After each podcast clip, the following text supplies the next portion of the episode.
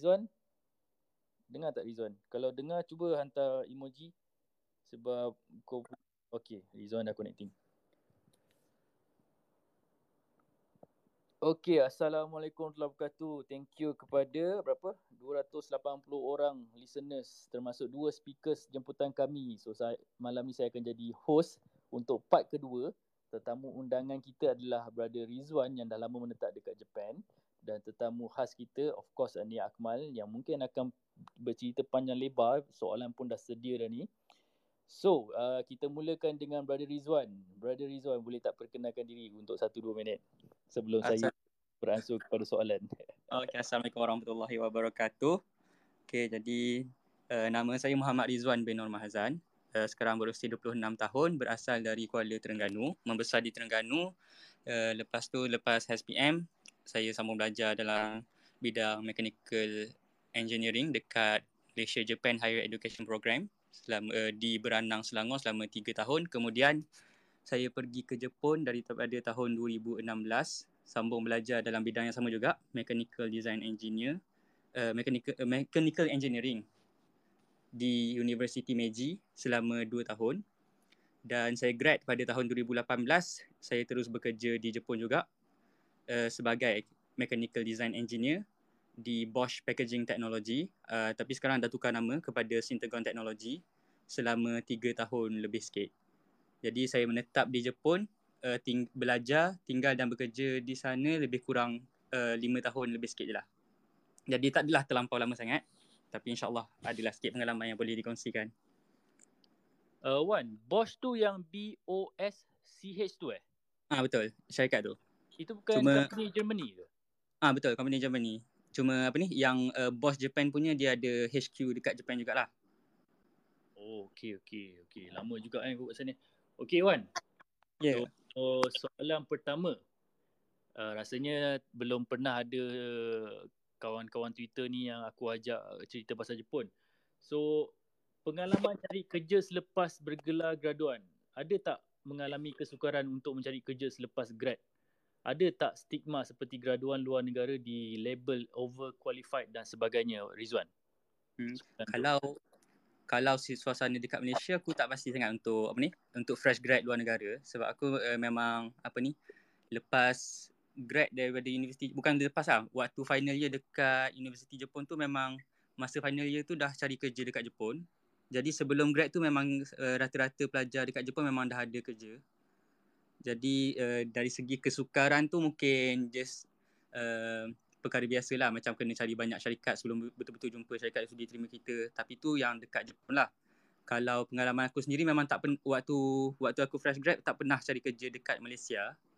Cuma kalau sekadar pengalaman bersembang tanya kawan-kawan untuk fresh grad tak ada sangatlah aku rasa yang dari segi syarikat Malaysia rasa terlampau overqualified ke apa.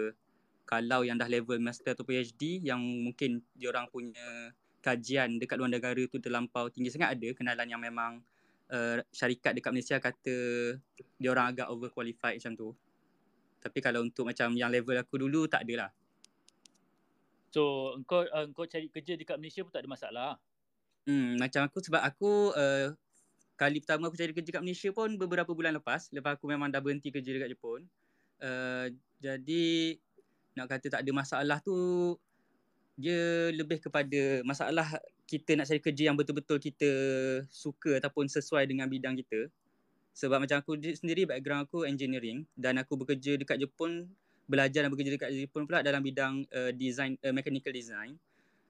Agak tak banyak sangat pilihan kerja yang dalam bidang tu dekat Malaysia. Bila aku balik Malaysia, memang waktu aku cari rata-rata diorang nak production engineer ataupun engineer yang bukan ke arah design macam yang aku ada tu. So kalau aku nak terus bekerja sebagai engineer pun aku masih lagi perlu tukar bidang yang bukan kepakaran aku.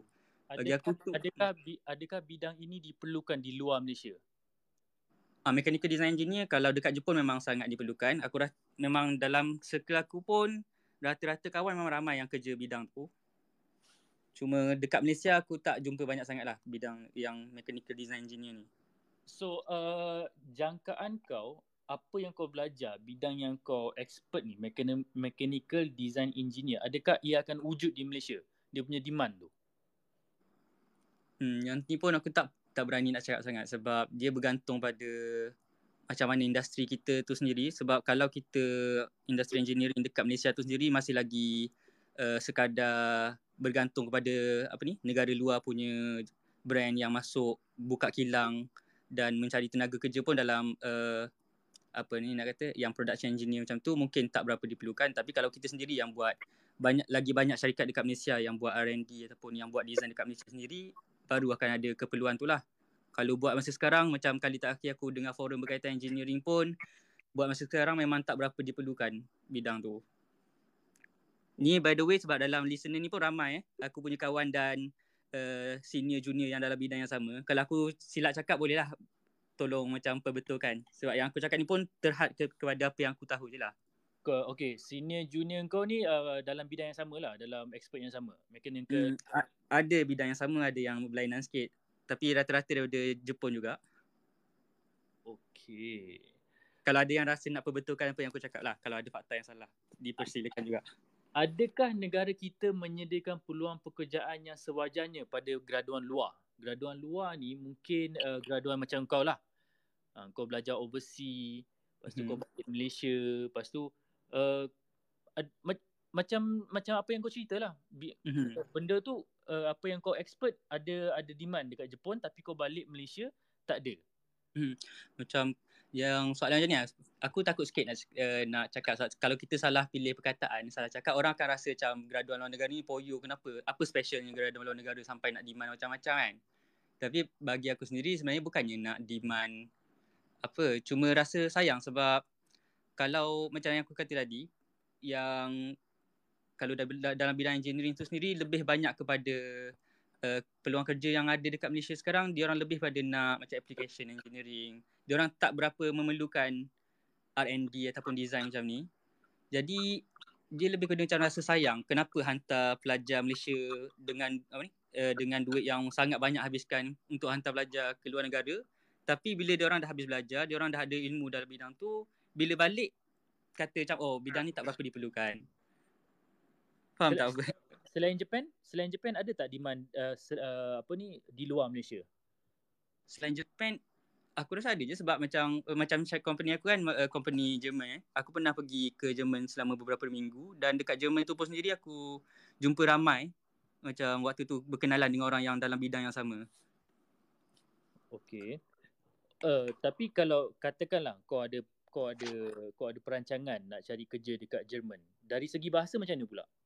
Dari segi bahasa, sebab waktu aku pergi ke Jerman hari tu, setakat aku pergi tu untuk dalam suasana apa ni, suasana profesional dalam syarikat tu tak ada masalah sangat kalau kita nak guna bahasa Inggeris. Cuma mungkin yang susah sikit tu nak hidup lah kot. Sebab bila aku pergi nak beli belah ke apa, rata-rata orang pun tak boleh cakap bahasa Inggeris. Tapi kalau untuk bekerja tu, setakat aku pergi tu tak ada masalah. Dan waktu aku dekat syarikat aku dekat Jepun tu pun, ada sini aku yang orang Jepun, dia tukar daripada company Bosch dekat Jepun, dia pergi ke company Bosch dekat Jerman. Walaupun dia sendiri tak erti pun bahasa Jerman, tapi benda tu possible lah. Okey, boleh tak kau ceritakan lagi tentang dari sudut pandangan kau sendirilah, kenapa ada stigma dekat masyarakat Malaysia ni bila yang student overseas ni dia poyo, dia demand dia lebih. Kenapa boleh ada macam tu? Aku rasa kan mungkin aku sendiri pun belajar overseas. Aku sendiri habis grad dekat overseas. Tapi aku belum pernah cari kerja lah. Tapi aku sendiri ada perasaan kalau aku nak cari kerja, kalau aku nak cari company lain, aku nak gaji aku besar. Aku pun ada perasaan macam tu. Aku rasa dia wujud perasaan macam tu sebab kita ada pilihan. Contohnya macam orang yang grad dari Jepun, nak kerja dekat Jepun tu sangat senang berbanding mungkin kalau orang yang tak grad dekat Jepun, susah sikit dia punya proses nak cari kerja dekat Jepun. Jadi bayangkan kalau kita dah grad dan kita nak cari kerja dekat Jepun yang gaji dia berkali-ganda lagi tinggi tu sangat senang. Jadi bila kita balik Malaysia, kita dapat tawaran gaji yang sangat rendah, dia rasa macam susah sikit tau. Dia rasa berat sikit sebab kita tahu kita ada pilihan untuk dapat gaji yang lebih tinggi tu. Okey, apa kurangnya kerja di Jepun? Kurang kerja dekat Jepun, apa dia punya disadvantage?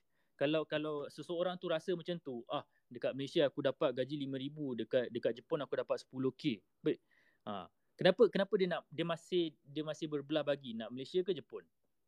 Aku rasa kalau dalam circle aku sendiri, faktor paling utama still mungkin keluarga lah kot. Sebab walaupun Japan dari segi kewangan, walaupun dekat Jepun taraf hidup tinggi, tapi bagi akulah kalau dalam situasi aku sendiri dulu, dia punya gaji tu masih lagi berbaloi dan masih lagi boleh simpan duit lah. So kalau dari segi kewangan tak ada masalah sangat, tapi lebih kepada masalah keluarga. Sebab yelah bila kita duduk jauh kan, kalau keluarga sakit ke apa, kita tak boleh nak balik semudah tu kan. Jadi lebih kepada faktor-faktor yang macam tu je kalau yang menghalang sikit. Satu lagi mungkin juga faktor budaya yang yelah negara lain kan budaya berbeza. Macam dekat Jepun pun tak semua orang boleh terima cara rakyat Jepun bekerja dengan dia orang punya workaholic, dengan dia orang punya mindset. Dia orang punya workaholic, kau sendiri boleh terima atau tak? Sebab aku sendiri macam aku kata tadi, syarikat aku walaupun aku kerja dekat Jepun, syarikat aku syarikat Jerman. So aku masih lagi tak dalam suasana yang 100% workaholic Jepun tu. Dia ada sebab majoriti pekerja dia masih lagi rakyat Jepun. Tapi suasana kerja dia sendiri dia macam ada dia bertengah-tengah lah. Dia tak terlampau relax macam Europe, tapi dia tak terlampau strict macam Jepun. So untuk aku boleh terima lagi. Tapi still ada macam kalau aku tengok orang Jepun punya yang dia orang punya workaholic, walaupun company sendiri kata tak perlu zanggyu, tak perlu overtime, dia orang sendiri yang suka rela nak overtime sampai lewat malam. Kalau macam aku tak boleh buat macam tu. Tapi sebab dia orang dulu pun tak expect aku buat benda yang sama, so aku macam biar je lah. Dia orang nak kerja overtime sampai lewat malam pun lantak dia orang lah, asalkan dia orang tak paksa aku kan. Tapi kalau orang kerja dekat syarikat yang betul-betul macam betul-betul Jepun, kadang-kadang dia orang memang expect kau pun kena workaholic macam tu, kau pun kena overtime. Kalau kau tak overtime, kau macam malas. Ni aku tak adalah stigma semua syarikat Jepun macam tu, tapi banyak juga kawan aku yang kena pengalaman macam tu. So dalam circle kau tu dah ada orang yang terbiasa dengan budaya workaholic ni lah? Adalah. Memang kalau dengar kerja overtime sampai berapa aku lupa, 100 jam macam tu pun wujud. Memang kalau kita dengar tu terkejut jugalah dia punya overtime. Seminggu 100 jam?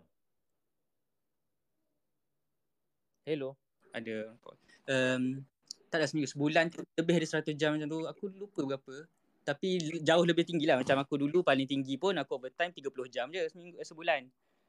Baik. Waktu aku dulu, so macam tak tinggi lah, rendah je lah 30 jam. Tapi dia punya tu berganda-ganda. Dari mungkin diorang workaholic, tapi dari segi pendapatan diorang berbaloi tak dengan apa yang diorang dapat, apa yang diorang kerjakan? Kalau tanya aku rasa dulu macam sebab pengalaman aku sendiri kan, aku rasa berbaloi dengan apa yang aku dapat sepanjang aku kerja kat Jepun. Dia sebab dekat Jepun ni satu gaji dia tinggi. Cuma yelah gaji tinggi tu kalau kita convert ke Malaysia tak adalah, sebab duit dia tinggi tu pun taraf hidup dia tinggi. Cuma selain daripada gaji dekat Jepun, banyak juga yang dia bagi allowance tambahan, allowance rumah, allowance pengangkutan, dan setiap tahun dia memang bagi bonus beberapa bulan gaji setiap tahun. Jadi katakanlah kalau orang kata taraf hidup dekat Jepun tinggi, kita tak boleh simpan duit bulanan pun, setahun tu mesti boleh simpan duit bonus. Jadi kalau tanya aku sangat berbaloi lah kalau kita dari segi kewangan saja. Okey, kalau kita bercakap pasal gaji, apa yang kau nampak dekat Jepun dengan apa yang kau nampak dekat Malaysia, masalah gaji minimum dekat Malaysia ni, kau rasa dari pandangan kau sendirilah apa yang kita boleh perbaiki? Sebab yalah ramai graduan yang kita cerita, aku belajar engineering, takkan gaji aku 2008, takkan gaji aku 3000, kenalah tinggi. So macam mana tu? Kalau masalah gaji kat Malaysia ni aku itulah susah sikit nak cakap, sebab benda tu pun perlu di backup dengan data semua tu kan. Aku pun tak berani nak cakap sangat sebab nak tahu juga berapa sebenarnya taraf hidup ataupun keperluan dekat Malaysia tu. Cuma dari segi gaji rendah tu aku rasa lebih kepada sebab engineering dia satu pekerjaan yang sangat susah. Aku tak adalah nak kata kerja lain mudah, tapi sebab aku dulu kerja engineering, sekarang aku tukar bidang sikit dan aku masih dah rasa engineering tu jauh lagi susah. Jadi bila gaji kerja tu sangat susah dan sangat menyakitkan kepala macam tu, tapi dia beri gaji 2000 macam tu, aku rasa dia rasa macam tak berbaloi. Sebab tapi ni untuk orang yang ada pilihan lah. Ni mungkin aku tak adil nak bercakap untuk semua. Sebab untuk rakyat, untuk graduan yang belajar di Jepun, kita orang ada pilihan untuk kerja bidang bahasa Jepun juga. Jadi bila kita buat comparison antara dua ni, kita akan rasa gaji engineering tu terlampau rendah. Gaji yang dekat Malaysia ni terlampau rendah.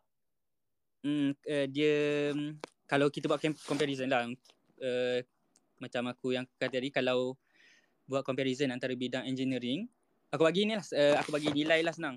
Rata-rata engineering macam kalau fresh grad gaji dalam 2000 lebih kan. Tapi kalau bekerja bidang bahasa pun senang-senang je boleh cari gaji yang 4000 lebih contohnya. So bila kita tengok macam tu, kita akan tend untuk rasa engineering tu gaji terlampau rendah. Kalau orang yang tak ada pilihan tu, mungkin dia akan rasa okey kot gaji 2000.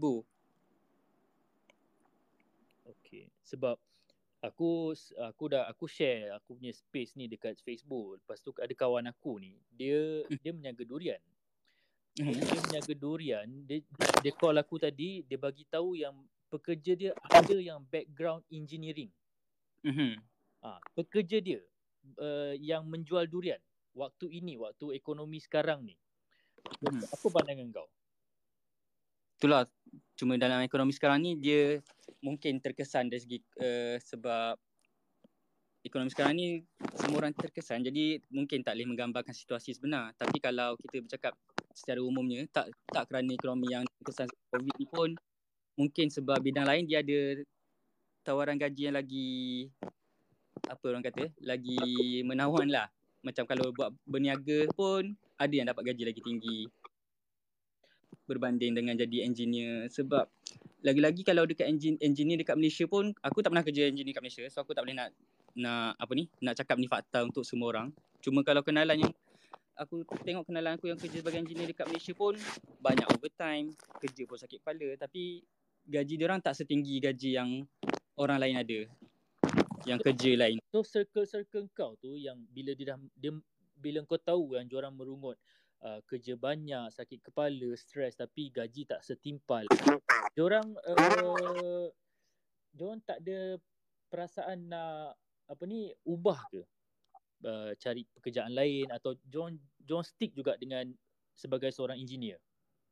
Dia bergantung pada individu juga. Ada yang ubah, macam ada yang cari kerja yang menggunakan bahasa Jepun, tapi ada yang still pursue engineering sebab passion orang, which is aku sangat respect lah.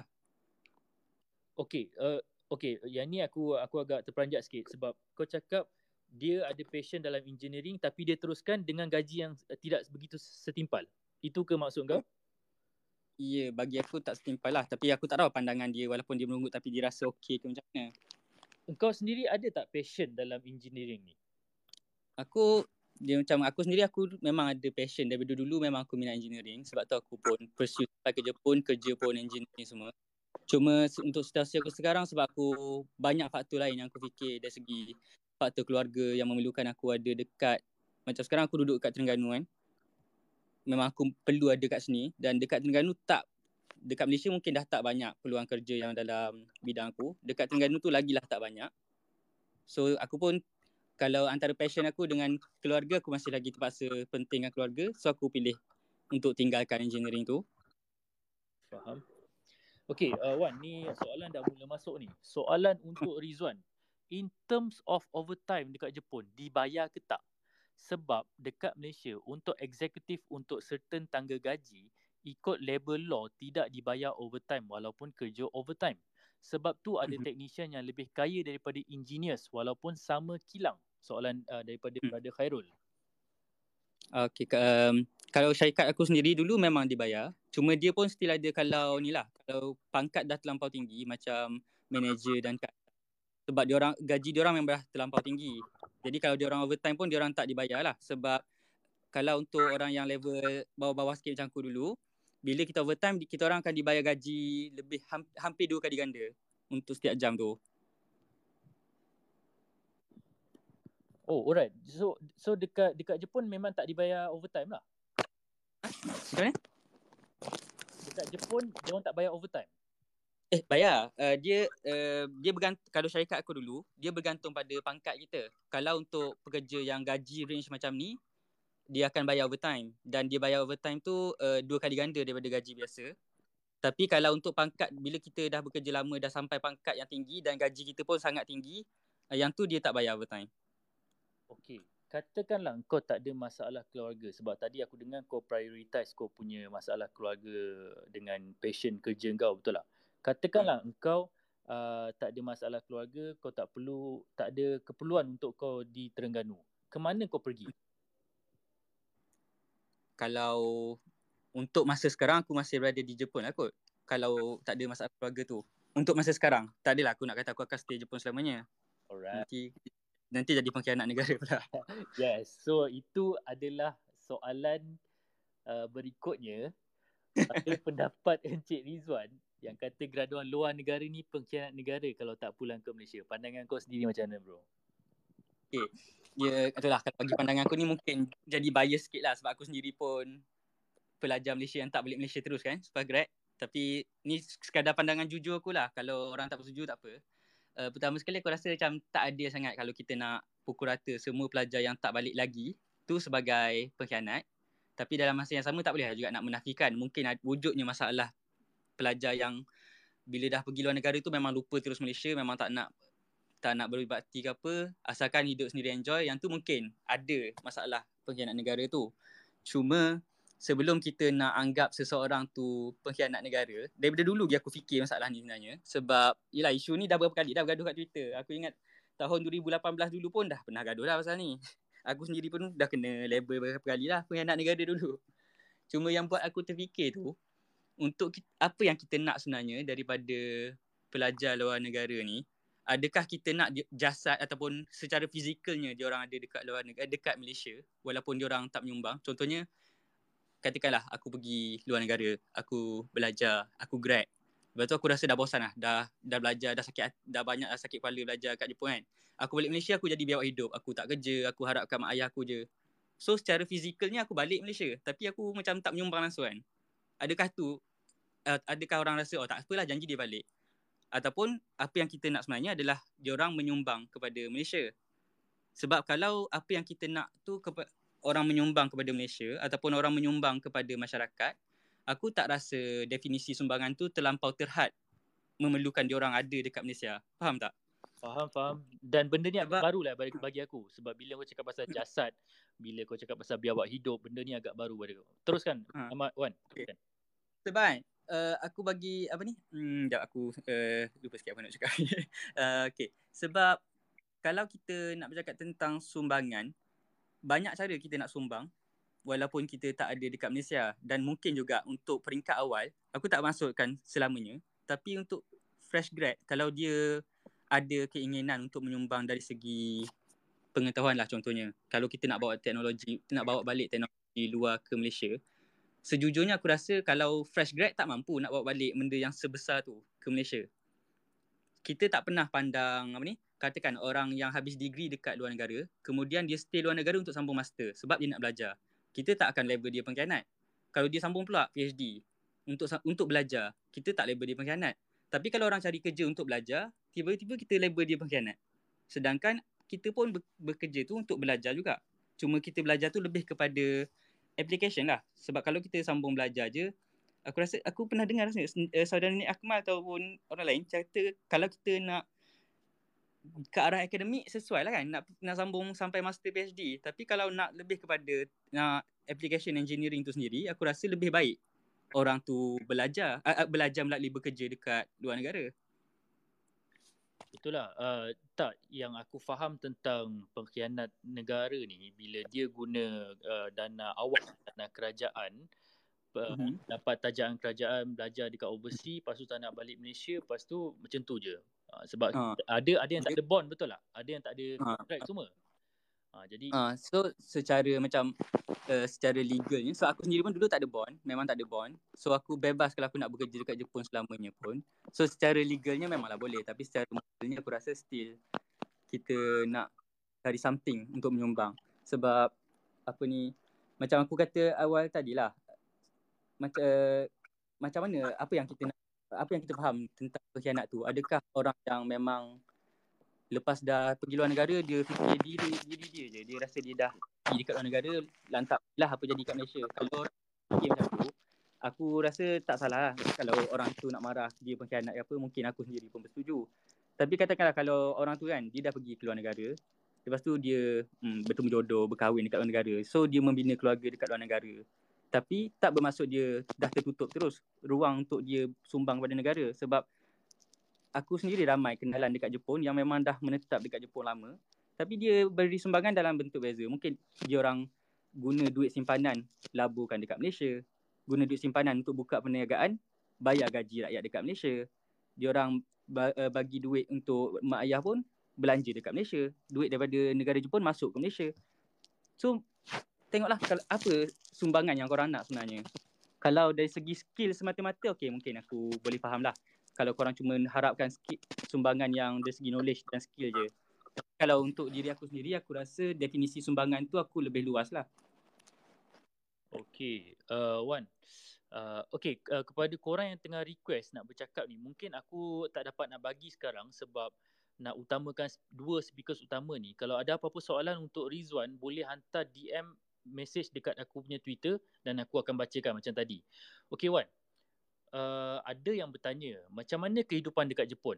Macam mana kehidupan belajar dekat Jepun? Macam mana dia punya stres? Macam mana engkau biasakan diri dengan diorang punya environment? Wan? Stres pun kalau aku, dulu aku ada dua kot perkara yang main aku sangat stres. Yang pertama bahasa. Sebab bahasa Jepun, walaupun kita belajar dah bertahun-tahun sebelum kita pergi Jepun pun, bila masuk dalam kelas tu, lecturer macam dekat Malaysia lah juga. Walaupun orang luar belajar bahasa Melayu, tapi bila masuk dekat Malaysia, kita punya cara percakapan seharian tak sebiji sama macam dalam buku kan. So dulu aku rasa nak memahami kata-kata lecturer dulu, sensei, kita orang panggil sensei, memang sangat susah. Itu pun sangat stres. Yang kedua pula, diorang punya budaya berkawan. Sebab kita, orang selalu cakap kan, bila pergi luar negara, berkawanlah dengan rakyat. Negara tu jangan berkawan dengan kita punya circle je. Tapi dekat Jepun benda tu sangat susah sebab orang Jepun tu dia orang sangat susah nak terima orang baru dalam circle dia orang yang dah ada. Kalau kita masuk universiti tu sama dengan dia orang waktu dia orang tak ada kawan, okeylah. Tapi waktu aku dulu memang waktu aku masuk ke universiti, dia orang rata-rata dah ada circle dia orang. So dia akan rasa sangat kita rasa keseorangan, melainkan kita memang duduk dengan circle Malaysia je. So tu satu perkara yang buat aku stres jugalah dulu. Macam mana aku nak hadapi tu, dulu salah satu support sistem aku sebenarnya pelajar-pelajar asing jugalah, bukan Malaysia je. Aku ada kawan daripada Kanada tak silap aku, ada daripada China dan ada beberapa negara lain. Kita orang lah yang macam study sama-sama, tapi selain tu memang banyak luangkan masa dengan kawan-kawan Malaysia juga. Selain cuba juga berkawan dengan orang Jepun. Kita tak adalah nak kata jangan tak dapat langsung berkawan. Sebab macam orang kata kita still cuba berkawan dengan rakyat tempatan negara tu. Cuma tak terlampau di sama level dengan rakyat Malaysia. Ni situasi aku sebab ada je kawan aku lain dekat universiti lain yang mampu berkawan sangat mesra dengan orang Jepun. Dia mungkin bernasib baik atau mungkin dia pandai berkawan. Tapi aku macam yang aku cerita tadilah. Baik Wan, okey, ni ada soalan masuk tapi tak tahulah kau boleh jawab ke tak. Kalau tak boleh jawab mungkin kita boleh pass dekat Nik Akmal punya sesi kejap lagi. Okey. Salah nak tanya, kalau student grad dekat dari Malaysia tapi nak sambung luar negara sebab gaji besar macam mana? Thank you. Faham tak soalan dia? Aku macam tak faham. Kalau negara kalau dia grad Malaysia kan tapi dia nak cari kerja dekat luar negara. Tak, kalau student grad dari Malaysia tapi nak sambung luar negara sebab gaji besar. Sambung grad dari Malaysia tapi nak sambung luar negara sebab gaji besar. Mungkin sambung itu sambung belajar ke sambung kerja? Itulah aku pun tak berfaham. Mungkin kena buat balik soalan ni. Okey, soalan untuk salam bro, minta tanya saudara Rizwan. Aku ada baca pasal orang Jepun bekerja company besar macam Toyota suicide sebab dibuli oleh bos. Adakah ini normal dekat Jepun? Junior dibuli pekerja senior. Wan. Yang dia bully, itulah sebab dekat Jepun ni dia ada satu istilah sebenarnya untuk syarikat-syarikat yang dipanggil Black Kigyo ataupun Black Industry.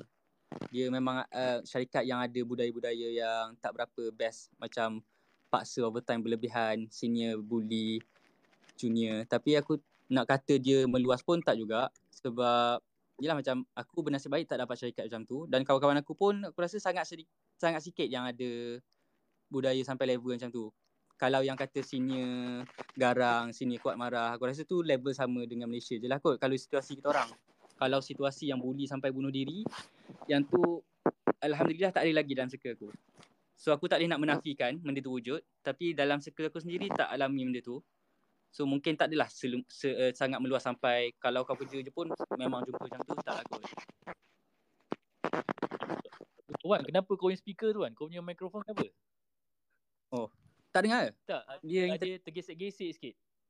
Oh maaf. Dia sebab aku tak ada stand, so aku letak kat bantal je. Allah. Okay, soalan.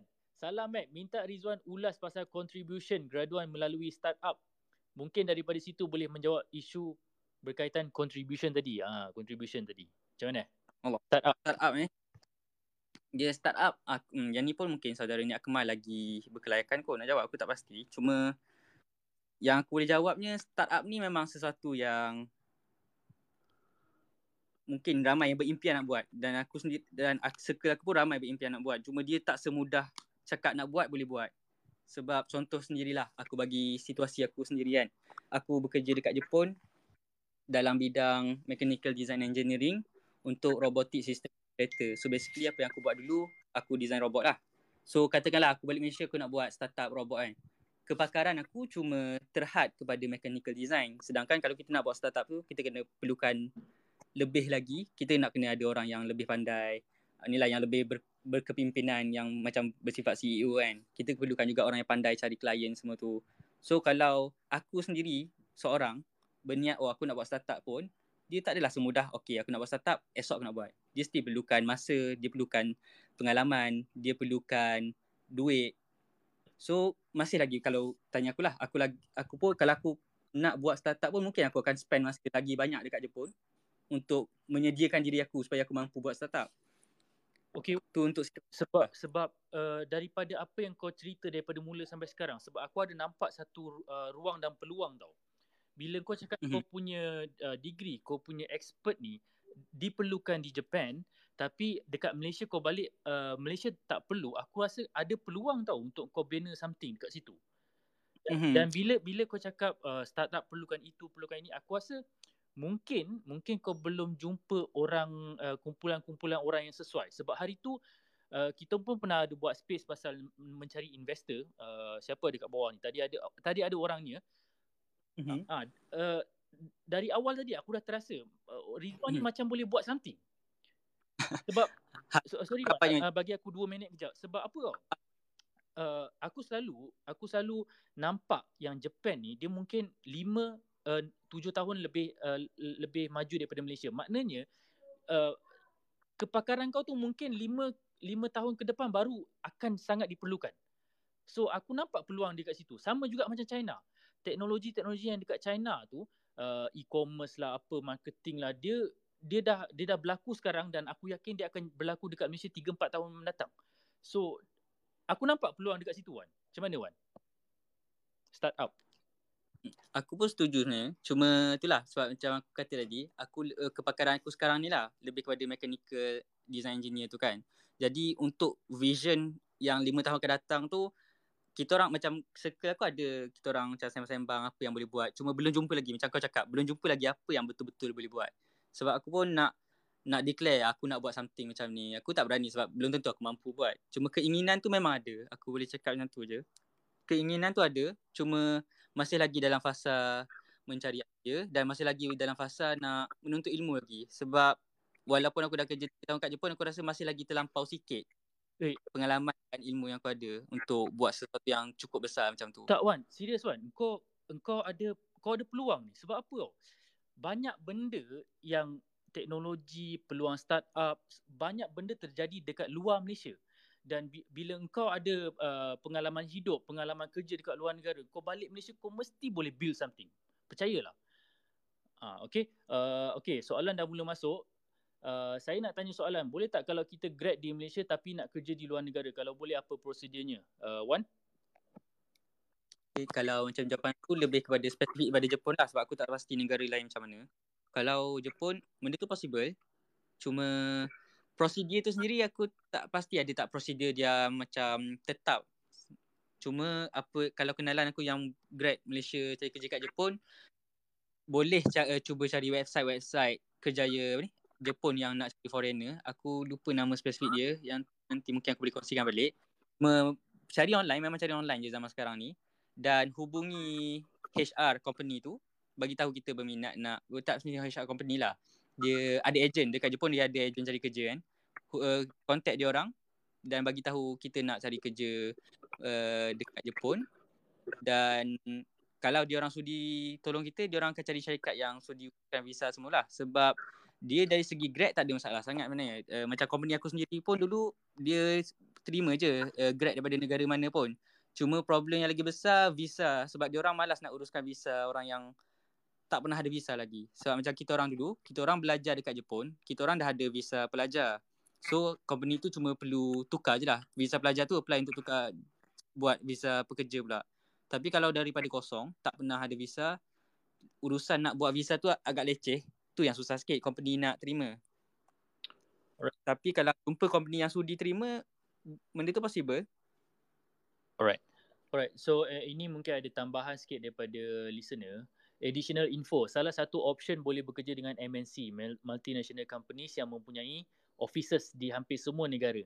Lepas tu minta transfer ke negara lain yang ada vacancy untuk role itu. Contoh kerja dengan Microsoft, Alibaba, etc. dan minta relocate to other countries. Okay Wan, mungkin ini soalan terakhir kau. Kita nak bagi ruang dekat Nik Akmal. Kejap Okay. Tips kepada pelajar yang ada cita-cita nak sambung belajar di Jepun. Wan.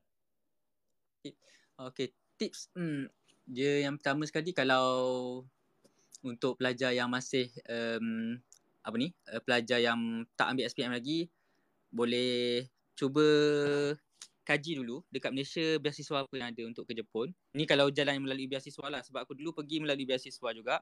Aku tak mahir sangat jalan lain selain daripada melalui beasiswa. So kalau yang berminat nak pergi melalui beasiswa tu, aku sarankan cuba kaji dulu beasiswa apa yang ada dan tengok dia orang punya kelayakan ataupun dia orang punya syarat subjek apa yang dia orang nak, apa yang dia orang perlu yang nak A+. So fokuslah lebih sikit subjek-subjek yang dia orang nak tu. Kalau confident dapat straight A, okey, alhamdulillah lah. Tapi kalau orang lain yang mungkin ada tak confident nak dapat straight A sekalipun, tak adalah nak kata tak ada peluang langsung nak dapat beasiswa tu, boleh fokus cari subjek-subjek yang dia orang yang beasiswa ni tetapkan.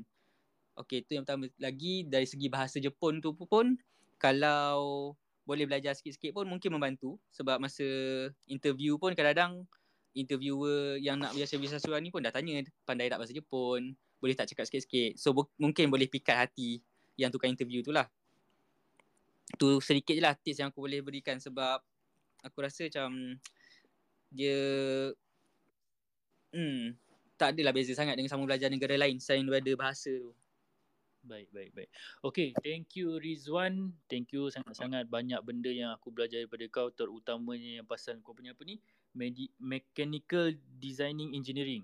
Macam okay. Kan? Jepun ada demand, Malaysia tak ada demand. Itu memang future tu.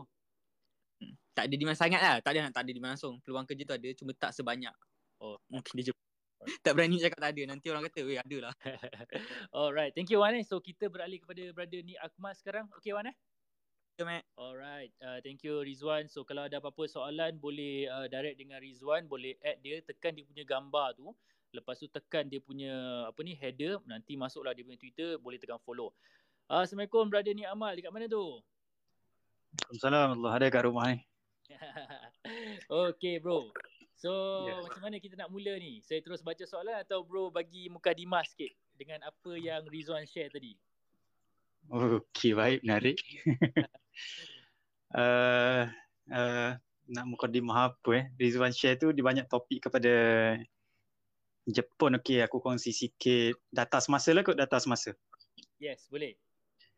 Alright, bismillahirrahmanirrahim. Apa khabar semua? So malam ini kita teruskan yang kedua, data semasa. Okey, dua sumber rujukan yang best kalau nak rujuk ataupun kita sebut sebagai reliable lah, iaitu yang pertama adalah DOSM, Department of Statistics Malaysia. Kalau DOSM ni, kita akan tengok kepada dia punya unemployment rate yang terbaru Mei 2021 adalah 728,000. Namun suka untuk aku bagi tahu di sini, itu bukanlah nilai sebenar persaingan dalam market. Itu unemployed tu, untuk makluman tuan-tuan dan cik-puan, itu unemployed. Orang tak ada kerja yang zero income. So itu unemployed. Kalau nak kata 7,000 ni tinggi, tak tinggi pun. Sebab sebelum COVID 500,000. So dia naik 200,000 je sebenarnya. Yang naik 4.8%, 4.9%. So sikit je sebenarnya. Data itu tidak tepat kalau nak menggambarkan suasana sebenar. So nak lebih tepat adalah kena campur satu lagi nilai, iaitu 1.9 juta orang underemployed, iaitu dah kerja ada income tapi tidak setara. Contoh kerja Food Panda tapi dia ada degree. Dia kerja taraf SPM sementara cari kerja degree. Dia kerja operator dekat kilang sementara cari kerja yang bertaraf degree ataupun master. So benda tu lagi kritikal sebenarnya berbanding unemployed. 1.9 juta? Yap. Wow. Sebelum COVID adalah 300k. Kemudian satu lagi nilai yang kena tambah, iaitu setiap tahun ada 300,000 fresh grad daripada Politeknik, IPT, IPTA, IPTS dan juga Universiti Awam. 300,000 yang ada degree, yang ada diploma. Tak termasuk yang tu lagi. So kalau nak gambarkan statistik sebenar, kena tambah 3 nombor tu, itulah situasi sebenar. Lebih kurang 3 juta competition in the market. Tak termasuk dengan PKP 3.0, data terbaru MEF unjurkan, dia kata lebih kurang 1 ke 7 juta yang akan mengganggu. Itu unjuran dia kata kalau PKP 3.0 ni tak berkesan. Bah slow sikit dah. Nombor dah makin banyak ni. Sebab hari tu ada orang komplain, dia cakap isi konten dalam space best, tapi kalau speaker terlampau laju, Jones lambat nak consume. Lambat nak hadap. Aku tadi dapat tangkap 1.9 juta yang mana brother GrabFood tu ada degree tapi apa? Nik Akmal. Tapi kerja tidak bertaraf degree. Wow. Contoh. Ini berlaku sebelum COVID lagi. Dia ada degree tapi dia kerja sebagai pemotong daging dekat Ion. Wow. Dan menariknya kat Ion ni company Korea kalau tak silap kan. Menariknya Ion ni bayar gaji pemotong daging tu sebab ada degree, dia bayar dengan gaji degree dan dia selesa dengan kerja potong daging, dia maintain kat situ. Tapi itu rezeki dia. Tapi itu bagi kau itu okey atau tak? Bagi aku okey. Konsep kepuasan individu kalau dia okey tak ada masalah. Tetapi kalau kita lihat konsep negara, kalau itu jadi trend sangat tak sihat, sebab contoh aku sebut sebelum ni, kita Malaysia ada mesin yang boleh generate 10 output. Tetapi bila mesin tu kita hanya generate 1 output, kita rugi lah. Samalah manpower kita, rakyat kita sangat bijak, ada degree, boleh buat benda lebih besar tapi dia hanya kerja pemotong daging. So output dia 1, sepatutnya dia boleh produce 10. So dari segi aspek negara ataupun policy maker, kepimpinan negara, KPT, sebabnya fikir benda macam ni. Tapi dari segi individu kita tak boleh nafilah kalau dia gembira macam tu. Undeniable. Kita tak boleh nak lawan lah. Tapi as a big scale kalau itu jadi trend tak sihat, sangat tak sihat. Okay, itu brother, je. Brother, ini memang betul-betul membuka mata lah. Bila kau cakap kita semua cerdik, kita ada 10 output tapi yang boleh berjalan cuma 1, aku agak terperanjat lah bila kau cerita macam ni. Kan? Dia ada kepuasan potong daging sebulan 7,000 tapi kita punya professionalism tak tinggi. Lebih kurang lah, we can go more tapi kenapa kita tak pergi? Macam ni lah, engkau kereta Ferrari, kenapa pergi 50 km/h je? Apa ke benda bawa Ferrari macam tu? Itulah konsep kalau kita tengok sebagai seorang pemimpin ataupun policy maker. That's the concept. Nice. Teruskan bro. Alright. So itu nombor slow sikit. Okay. Aku trend cakap laju lah. Okay, baik. Itu data nak bagi tahu, bukan nak menggerunkan, tetapi nak minta tolong ambil serius sama ada anda pelajar first year ke second year, lebih-lebih lagi final year ataupun anda hilang kerja. Bukan aku nak downkan dulu, aku nak bagi ambil serius dulu. So, kalau ada graduan dengar kat sini, tolong take your education seriously. Tak payah sembang pasal skill lagi penting ke CGPA lagi penting, engkau masih lagi belajar, skor betul-betul. Itu je aku nak cakap. Jangan cari alasan untuk tidak skor. Because bahasa mudah beginilah tuan-tuan cik-puan ataupun pendengar. Aku antara yang, maaf kalau aku sebut ni macam bunyi resis ke apa, tapi aku berbangga dengan aku ni orang Melayu. Orang Nusantara, orang Melayu ni sangat power dulu kalau kita dengar ikut sejarah Melayu tuan-tuan. Siapa orang yang circle planet bumi ni? Yang pertama bukan Alfonso di Alibu Kaki tu, bukan. Orang Melayu. Kalau baca buku sejarah, nama dia telah ditranslate kepada, aku lupa dah nama dia. Dia Mat apa tah.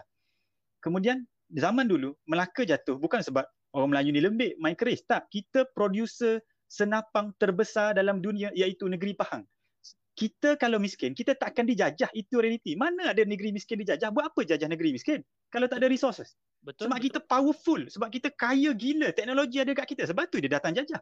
Dan kita jatuh sebab pengkhianat dalaman. Orang dedahkan rahsia dalaman. Kalau ingat, strategi yang dia buat adalah apa rahsia dalaman tu, orang kata rahsia dalaman jatuh. Tak, begini rahsia dalaman paling besar.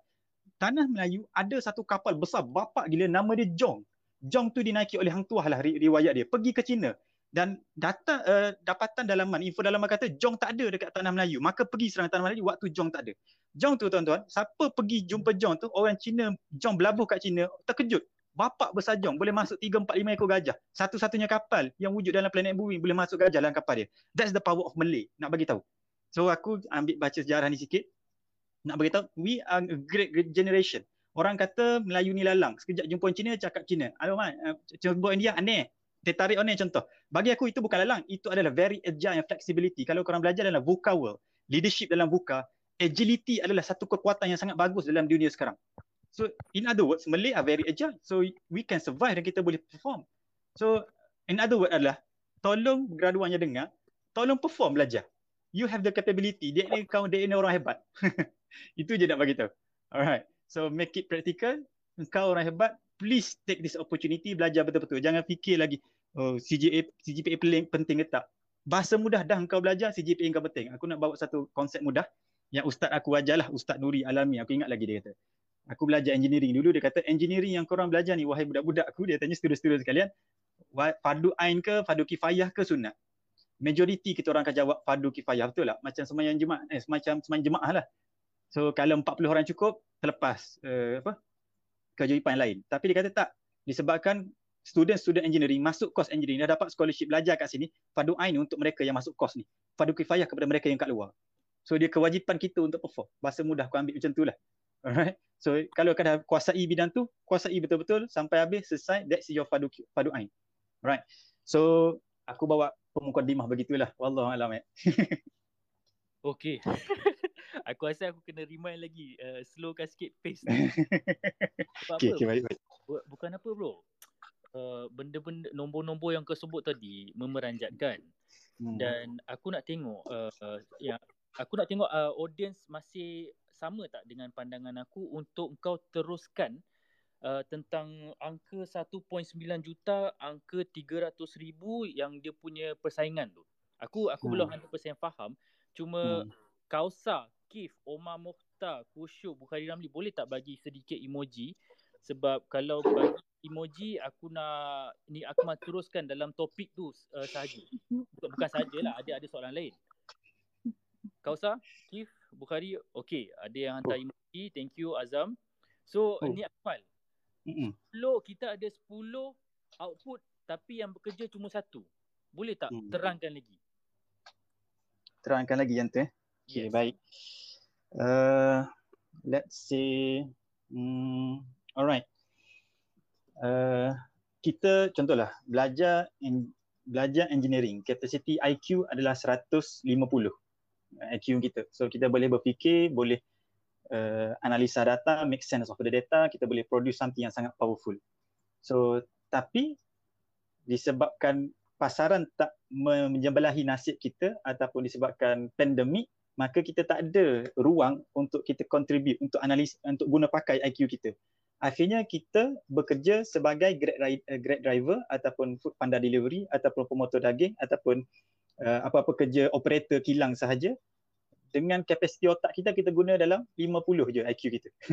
So daripada kita faham calculus, kita tak guna pun calculus. Kita hanya guna tambah tolak darab bahagi. So in term of happiness, mungkin kau happy kot. Kau kerja relax, santai, kau ada work life balance mungkinlah. Tetapi untuk in future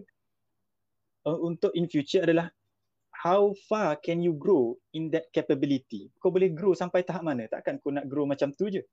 Pertama. Yang kedua, dari segi negara, kalau nak jadi kompetitif, kita kena ada bijaksana apa? Sarjana, orang-orang bijak pandai dalam negara ni yang explore, akhirnya akan bertemulah teknologi yang baru, dapatan baru, new research innovation. So konsep yang nak dibawa adalah kalau kita ada IQ 150, cari kerja, platform tempat untuk kita utilize IQ 150. Katalah tempat kerja tak mampu nak utilize 150 tu, maka pergi cari NGO, pergi cari platform, pergi cari organisasi, join MEF ke, join apa-apa ke yang boleh utilize benda tu. So this kind of capability sebenarnya kita panggil sebagai brain drain. Dalam istilah polisi, we call it brain drain. Brain drain ni sebenarnya berlaku untuk pelajar overseas yang kita sebut. Pelajar overseas belajar luar negara, lepas tu stay kat luar negara. Tak nak balik Malaysia. Ini konsep brain drain ni zaman 2009 dulu. Zaman kewujudan. Kenapa diwujudkan Talent Corp? Dia nak ambil otak-otak bijak pandai belajar overseas ni, bawa balik Malaysia, kembangkan Malaysia. Tapi sekarang isu brain drain sudah berlaku dalam negara pun. Bijak pandai grad dalam negara tapi tak diguna 100% kebijaksanaan mereka. Sebab itu kalau kita perasan Talent Corp sudah mengalihkan fokus mereka daripada tarik pelajar luar negara ke dalam Malaysia, mereka juga mula memfokuskan graduan dalam negara ini untuk dapat kerja yang sesuai.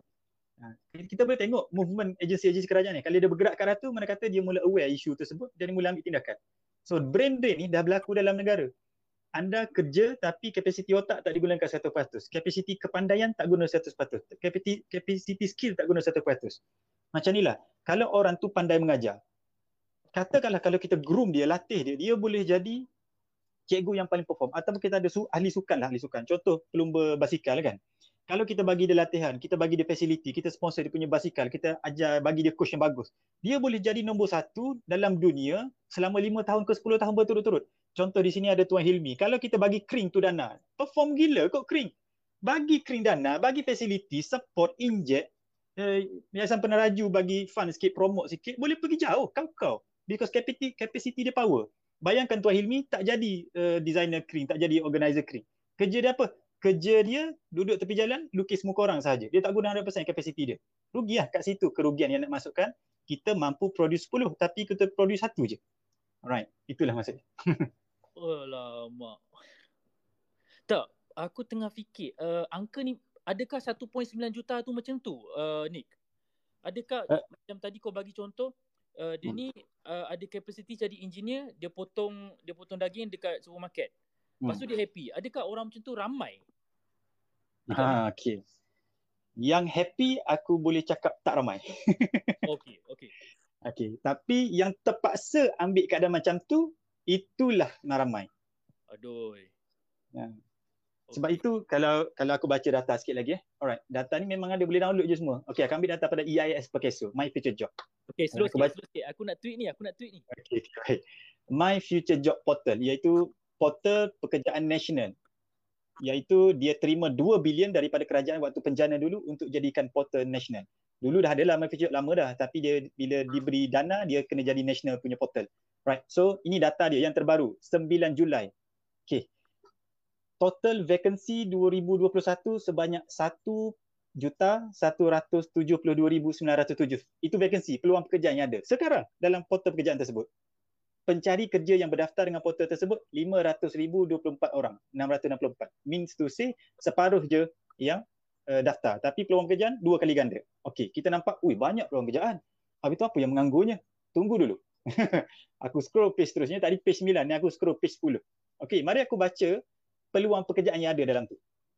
Peluang pekerjaan yang ada dalam tu yang kita sebut 1.1 juta tadi, 863,000 adalah kerja SPM dan ke bawah. Nampak? Majoriti kerja SPM ke bawah. Sedangkan yang ada isu pengangguran, yang kecoh pengangguran belia menganggur ni adalah mereka yang bertaraf diploma degree. Itu sepatutnya, ini aku ada mention juga sebelum ni lah. So kalau kita baca pula data yang vacancy oleh diploma vacancy ada 170,000, degree ada vacancy 120,000. Okey, itu data vacancy. Mari kita tengok data pencari kerja, muka surat ke-12 seterusnya. What happen is, tadi degree vacancy ada 120, sekarang pencari kerja ada 73,000. Okey, dah boleh accommodate dah. Tapi still, kenapa tak selesai isu? Kita sebut sebagai mismatch. Apakah itu mismatch? Sama ada dari segi skill apply, sama ada dari segi skill demand industri tak kena. Contoh, graduan grad dengan skill ABC. Industri nak skill XYZ, tak kena lah. Carilah macam mana, memang takkan kena. Kenapa berlaku macam ni? Pertama, banyak syllabus tak up to date, ataupun student tak perform, ataupun industri ni berubah dengan sangat laju. So banyak faktor. Alright. So yang kedua, diploma 170,000 vacancy. Yang pemburu kerja ada 60,000. So okey lah. So boleh cari kerja. But still masih lagi tak selesai because mismatch. Yang terakhir adalah SPM lah, itu tak payah cakap lah. Vacancy 863,000, yang ada dalam tu ada 200k, memang tak ada masalah. Sebab itu kalau nak cari kerja, taraf SPM bersepah. Petik jari dapat. Kerja hari ni esok berhenti, perkara biasa.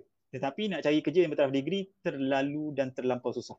Nak cari ada degree, nak cari yang degree dan setaraf sama dengan bidang yang aku belajar pula lagi susah. Now, aku nak complain sikit dengan izin. Sila. Mendengar. Ini IPT punya kes. Stop. Alright. IPT punya kes, siapa di sini yang dah grad 10 tahun, 20 tahun, 30 tahun ataupun 15 tahun, aku cabar, bukan cabar lah, nak tahu ni kata cabar kasar sangat, baik. Cuba aku buat challenge je lah. Mari kita buat challenge. Pergi jumpa balik, turun dekat universiti, buat sharing dengan adik-adik, tanya adik-adik, boleh share tak lecture note korang kat aku nak tengok. Cuba tengok lecture note, subjek sama, syllabus sama, konten sama, topik sama, font sama, size sama, warna sama ke tak? Dengan 10 tahun kau belajar dulu. Jangan terkejut kalau sama. IPT ni macam UiTM, macam UM tu semua ke? Ya, betul. Higher Learning Institution. IPT, Universiti Awam ataupun IPTS, IPTA semua tu lah. Alright, aku cuba nak buat challenge. Cuba try tengok. Cuba katalah berubah. Okay, berubah. Now, my question next adalah berapa persen berubah? Itu aku tanya untuk yang 10 tahun lepas. Kalau korang tengok berubah hanya 10%, logik ke selepas 10 tahun hanya berubah 10%? That's my question. Dalam tempoh setahun yang lepas, sepatutnya silibus berubah more than 50%. Itu aku punya personal opinion. Tak ada rujuk mana-mana. Kenapa? Market berubah dengan sangat dahsyat. Betul. Subjek baru patut diwujudkan. Subjek lama patut dimansuhkan. Boleh tak mansuh subjek lama? Boleh. 2019, September 2019, Jabatan JPT bahagian KPT dah mansuhkan 38 subjek. Setiap universiti awam mansuh dua. Tapi itu tak cukup. You take too long untuk mansuhkan subjek. Tapi kita kena faham lah. Kementerian adalah seumpama kapal besar yang tersangkut dekat terusan Suez tu kan. Kalau dia nak U-turn, dia kena berlayar 50 km ke depan baru boleh U-turn. Dia makan space sikit. Tapi kalau kita yang kecil-kecil naik jet ski ni, nak pusing kanan U-turn, sekejap je. Sebab itu, kalau kita tengok konsep sekolah swasta, universiti swasta, mereka lebih kapasiti kecil. Jadi mereka nak adapt tu jadi sangat laju. Sebab itu kita tengok mereka lebih mendahului dalam bidang-bidang begini. Sebab itu ada contoh universiti angkat papan tanda. Kami 100% graduate employability, boleh dapat kerja 1%. Mereka berani claim sebab mereka kapasiti mereka terhad dan mereka boleh U-turn adjust dengan sangat laju. Tambahan mereka ada lecturer yang bidang industri lah, orang industri jadi lecturer. So itu satu side. Dan kalau KPT ni aku tak boleh nak blame sangatlah sebab dia tak ada practical knowledge. However, apa yang aku boleh sebut adalah sebagai graduan atau orang dengar, jawapannya begini. Kalau korang rasa, tak relevan lah. Okay, pertama jangan komplain. Yang kedua adalah kalau korang rasa tak relevan, cuba suggest dekat lecturer. Apa kata buat site visit? Apa kata buat course ni? Apa kata buat course ni? Apa kata begini-begini? Buat discussion dengan lecturer. Lecturer pun open sebenarnya. Alright. Yang kedua adalah utilize student club yang buat apa? Club meki, club accounting, club art ke, club tarian ke, club apa ni, club ni pergi jumpa orang industri, ambil mereka, minta advice, minta pendapat, minta site visit ke apa, online virtual visit ke, tak kisahlah, minta. Ini fungsi club-club akademik. Kedua, kenapa korang tak ambil advantage begini, 2 in 1, satu baling batu sekali dapat 2 ekor burung? Maksudnya apa? Kan korang nak buat event tak ada duit. Begini, mari aku bagi tip. Pergi jumpa job portal, minta offer engkau faculty jadi anak angkat ataupun offer club engkau jadi anak angkat. Macam mana anak angkat? Job Street turun bagi ceramah dekat kami, kami bagi talent pool, kami panggil semua faculty, datang ada 800 student. Mesti budak orang Job Street suka. Mesti job portal ni suka. Kemudian Job Street sponsor lah kami 200, 300, kami nak panggil orang industri. Nampak tak? Win-win. Aku pula bagi idea untuk mahasiswa. But this idea lah korang kena buat. Ambil industri, jadikan korang ni anak angkat. Jadikan tuan-tuan dan cipuan adalah anak angkat. Contoh, industri memang suka benda tu. Sebab apa? Bila mereka invest duit, mereka kira itu CSR. Bila CSR ada tax exemption, dia kira sebagai marketing, dia boleh dapat pool of talent. Ada 3 benefit company bila bagi sponsor dekat faculty. Sebab dia boleh CSR, marketing, dia boleh tax exemption. Kenapa tak ambil peluang tu? Alright, now idea is jadikan anda sebagai anak angkat mereka. Dah panggil mereka, guna duit mereka untuk panggil orang industri dan sebagainya. So, ini benda yang anda boleh buat kalau anda rasa silibus anda ketinggalan ke, anda rasa anda tidak kompetitif ke, don't just complain. Aku complain juga IPT, now aku bagi solution. Jangan tergantung saja, termenung, maki-maki je. You need to do something. Alright. Ni Akmal. Okay. Yeah.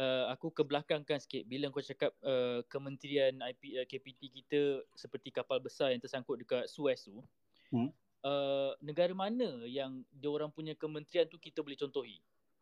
Adakah kau faham kan maksud soalan aku kan? Faham. Okay. Yang tu soalan menarik. Aku pun sedang mencari, cuma model kalau dalam pendidikan usually kita akan refer Finland lah. Finland is one of the best education daripada bawah, daripada kindergarten sampailah ke atas yang kita guna apa? Sistem pendidikan antara yang baik ataupun bagus. Guru dihormati, guru dibayar gaji wajar, dia metod-metod dia sangat baik. So itu anda ikon lah. Tapi untuk apa? Untuk level graduan IPT ni, aku tak jumpa model yang terbaik yang berjaya kau-kau lah. Dekat US pun sama, failure juga. Cuma they have their own exit strategy. Contoh exit strategy dia adalah industri dekat US, ini aku contoh iaitu nak bagi tahu dekat US pun dia punya government pendidikan pun tak mampu nak adapt ataupun tak mampu nak buat dengan laju. Akhirnya industri yang buat laju dulu. Industri buat macam mana? Industri campur tangan. Contoh Google campur tangan. Google buat apa? Google lancarkan Google Career Certificate. Harga $39 boleh selesaikan dalam masa 10 jam ataupun 12 jam. Lepas tu bila kau habis Google Certificate, kau boleh apply kerja dengan Google, dengan Apple, dengan IBM. Sah laku. Kau hanya perlu ambil test, lulus test boleh kerja tanpa degree, tanpa diploma, tanpa apa-apa. Tak kisah background kau apa, kerja apa sebelum ni, dah umur berapa, we don't care as long as you have that certificate, boleh layak mohon exam, lulus exam boleh kerja dengan Google, Apple, IBM. Menarik lagi, bukan setakat Google buat certificate tu. Certificate tu boleh tengok dekat Coursera. Harga $39 je. Ada 5 course. Sekejap, aku buka internet sekejap. 5 course. Sekejap, Google certificate. Malaysia serba dynamic lah, boleh buat macam ni. Yes. Yang sepatutnya MDEC boleh buat macam ni. Siapa lagi boleh buat macam ni? Cuma kita sedia tak sedia je. Sebab sekarang ni orang kata ada degree rasa mulia. Tak. Memang bagus anda ada degree. Memang bagus anda akan ada pembelajaran suasana IPT. You have networking, you have bina soft skill sebagainya. But untuk technical punya job, degree akan jadi something yang tak valid dalam tempoh 5 ke 8 tahun, 5 ke 10 tahun lagi. Sebab apa? Technical job. Right? Degree akan jadi tak valid untuk technical job in 5 or 10 years in future kalau tidak diubah. Sebab apa? Google dah disrupt market dah. Macam aku sebut ni. Google Career Certification ada dekat Coursera. $39. Bayar $39, kau boleh dapat kerja dengan Google, minimum gaji $50,000 setahun. $50,000 setahun bahagi 12 lebih kurang dalam $4,000 setahun. 4,000 darab 4 dalam RM16,000 setahun. Siapa tak nak? Bayar $40 je. Kos RM200 boleh dapat $16,000 sebulan. So apa kos dia? IT support, data analytic, project management, UX design, Android development. Ini 5 kos aku baca dalam Coursera di bawah career certification Google. So benda ni dah jadi dah dibuat oleh Google dan disrupt. Lagi power Google disrupt market ni macam mana? Siapa-siapa ambil Google certification, career certification ni, dia akan dibantu oleh satu dia panggil sebagai Google Career Certification Employer Consortium. Dalam consortium tu ada 130 syarikat yang sedia nak ambil siapa-siapa tanpa degree, tanpa diploma, tanpa apa, asalkan dia ada Google certificate. Nampak tak Google disrupt market macam mana? Wow. Okay, Nik kejap bagi 10 saat aku nak cakap sikit. Okay, sila. 1348 pendengar naik mendadak ni.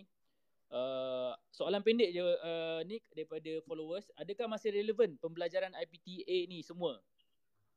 Susah kalau kita kalau jawapan aku untuk sekarang, untuk tempoh 5 tahun datang ni, terpaksa degree tetap menjadi demand. Dia tak boleh berubah untuk tempoh 5 tahun. After 5 years, kalau nak berubah, probability akan berlaku. Itu je. Tapi dari segi apa ni, technicality lah. Dari segi yang job technical saja, job management masih lagi perlukan CGPA, degree semua tu. Undeniable. Ini adalah untuk konteks technical job sahaja. Baik. Soalan, aku salah seorang pelajar praktikal dalam bidang computer network. Sekarang aku intern dekat salah satu organisasi kerajaan. Tapi kerja yang diberi tak synchronize dengan apa yang aku belajar di college. So apa patut aku buat? Thank you Nik Akmal. Itu perkara biasa. 100 subjek aku belajar dekat IPT, yang apply dalam industri hanyalah 10. Maka di sini aku terpaksa nyatakan sokongan aku pada Syed Sadiq bahawa dia kata tolong masukkan subjek-subjek yang tidak diperlukan dalam universiti awam. universiti awam, kenapa sampai 3-4 tahun kalau kita boleh reduce kepada 2 tahun setengah ataupun 2 tahun je. Sebab kita nak kejar certification MBQA, research university, pensijilan ini, pensijilan itu, pengiktirafan ini.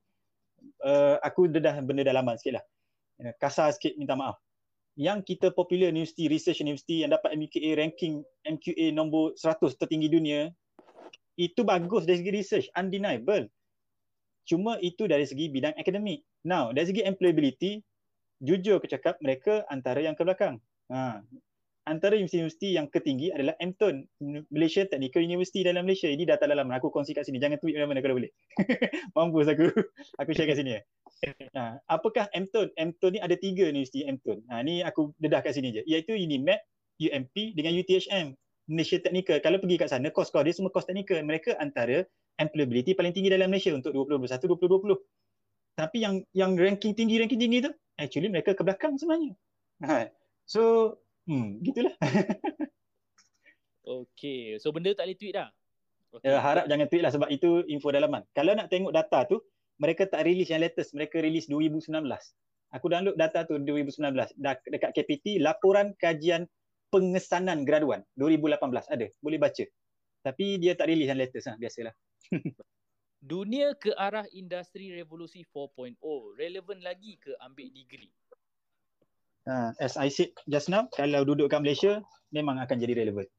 Cuma untuk technical job you have to find something outside of your syllabus, you have to. Kalau akulah, kalau diizinkan, katalah nak jadikan cerita drama, komik, anime ke apa, aku bangun pagi, umur aku 18, aku masuk matrik.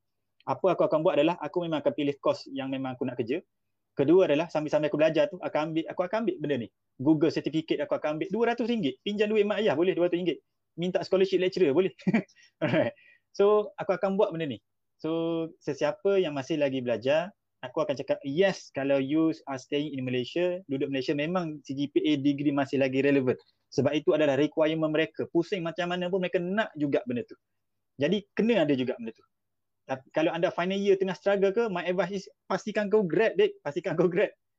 Jangan tak grad. Grad dulu. Kemudian nak lengkapkan diri tu kisah nombor 2. Baru cari skill-skill industri, pergi online course, ambil certification, tambahan-tambahan sebagainya. Right. Begitulah. Budak-budak sekarang selalu ambil contoh Mark Zuckerberg, Jeff Bezos yang tak habis belajar. Alamak. Ceritakan sikit. Okey, beginilah. Mark Zuckerberg tak habis belajar. Dia tak habis belajar universiti mana? Universiti Jaguh Kampung ke? Dia Harvard ke Oxford? Yang tak habis belajar ni semua Harvard, Oxford. Engkau lulus tak Harvard, Oxford? Itu yang pertama. Yang kedua, dia tak habis belajar sebab dia dapat funder, bye. Dia ada projek dia dah create sistem sendiri dekat zaman universiti, chatting app sebagainya. Lepas tu boleh kembang, dia boleh scalekan, dia nampak jalan, ada team dah 5 orang, baru dia berhenti sebab dia nak fokus. Tapi kita macam ni lah, jangan tunggang apa-apa, tunggang agama ke, tunggang Mark Zuckerberg ke, tunggang siapa-siapa, tak payahlah. Jujur janji, pada diri sendiri je lah. Janji kau grad dulu. Bidang apa yang banyak demand lagi 5 tahun dan bidang apa yang dah tak relevan, Nik Akmal? Yang demand 5 tahun okay, baik. Ini aku pernah kongsi juga ni dulu ni, iaitu rujuk 2, The World Economic Forum Future of Job, WEF Future of Job, dan juga Critical Occupation List Talent Corp, COL Talent Corp. Daripada situ boleh bacalah. Yang aku boleh kongsi secara ringkas, benda yang bersifat operational akan hilang secara beransur-ansur. Sebagai bukti touch and go tu lah. Alhamdulillah, sorry. Dulu ada penjaga tol, sekarang touch and go je. Okay, now Xiaomi, kalau aku baca kat Amans, Xiaomi dah buka kilang tanpa pekerja, 100% robot. Menjelang kilang pertama dah berjaya dah. Produce 1 juta hardware dalam masa 3 saat 1 hour, 3 saat 1 hour. So mereka nak produce kilang kedua dengan kapasiti 10 juta per tahun output dia. So itu dekat China. Another 5 tahun akan sampailah kat Malaysia kilang macam tu, jangan terkejut. Sekarang kita semi je, untuk industri berat kita guna semi robotics. So itu yang pertama, benda yang bersifat operation akan habis sebab diganti oleh robot ataupun automation, digitalization. Contoh, kerja sebagai HR, tak perlu dah apply manual leave, apply gaji leave, apply claim manual, tak ada, semua guna sistem. Beli satu sistem, subscribe RM30 sebulan, lepas tu semua orang boleh apply melalui online je, melalui sistem je. Lepas tu HR daripada 5 orang tinggal seorang je cukup. Itu akan berlaku. Nik nak kongsi sikit lah, Nik. Aku pernah bawa customer Malaysia pergi apa ni China berjalan. Kau tahu hotel tu tak ada front desk tau. Hotel tu depan tu tak ada orang menunggu. Hotel tu kecil. Kemudian kita tekan loceng, ada orang keluar daripada office belakang. Dia cakap, oh scan itu, scan ini, terus masuk bilik. Macam tu je dia punya apa tu, macam mana orang, uish, gila lah diorang. Macam mana ni, terangkan lagi. Macam apa, Amazon kan, kedai runcit yang tak ada apa jaga, masuk bawa apps je, lepas tu scan automatik. Benda tu memang akan jadilah, sebab tu aku sebut kerja operation ni akan hilang. Yang kita Malaysia ni masih lagi banyak kerja operation yang cari SPM sebagainya. Sampai satu masa dia akan hilang.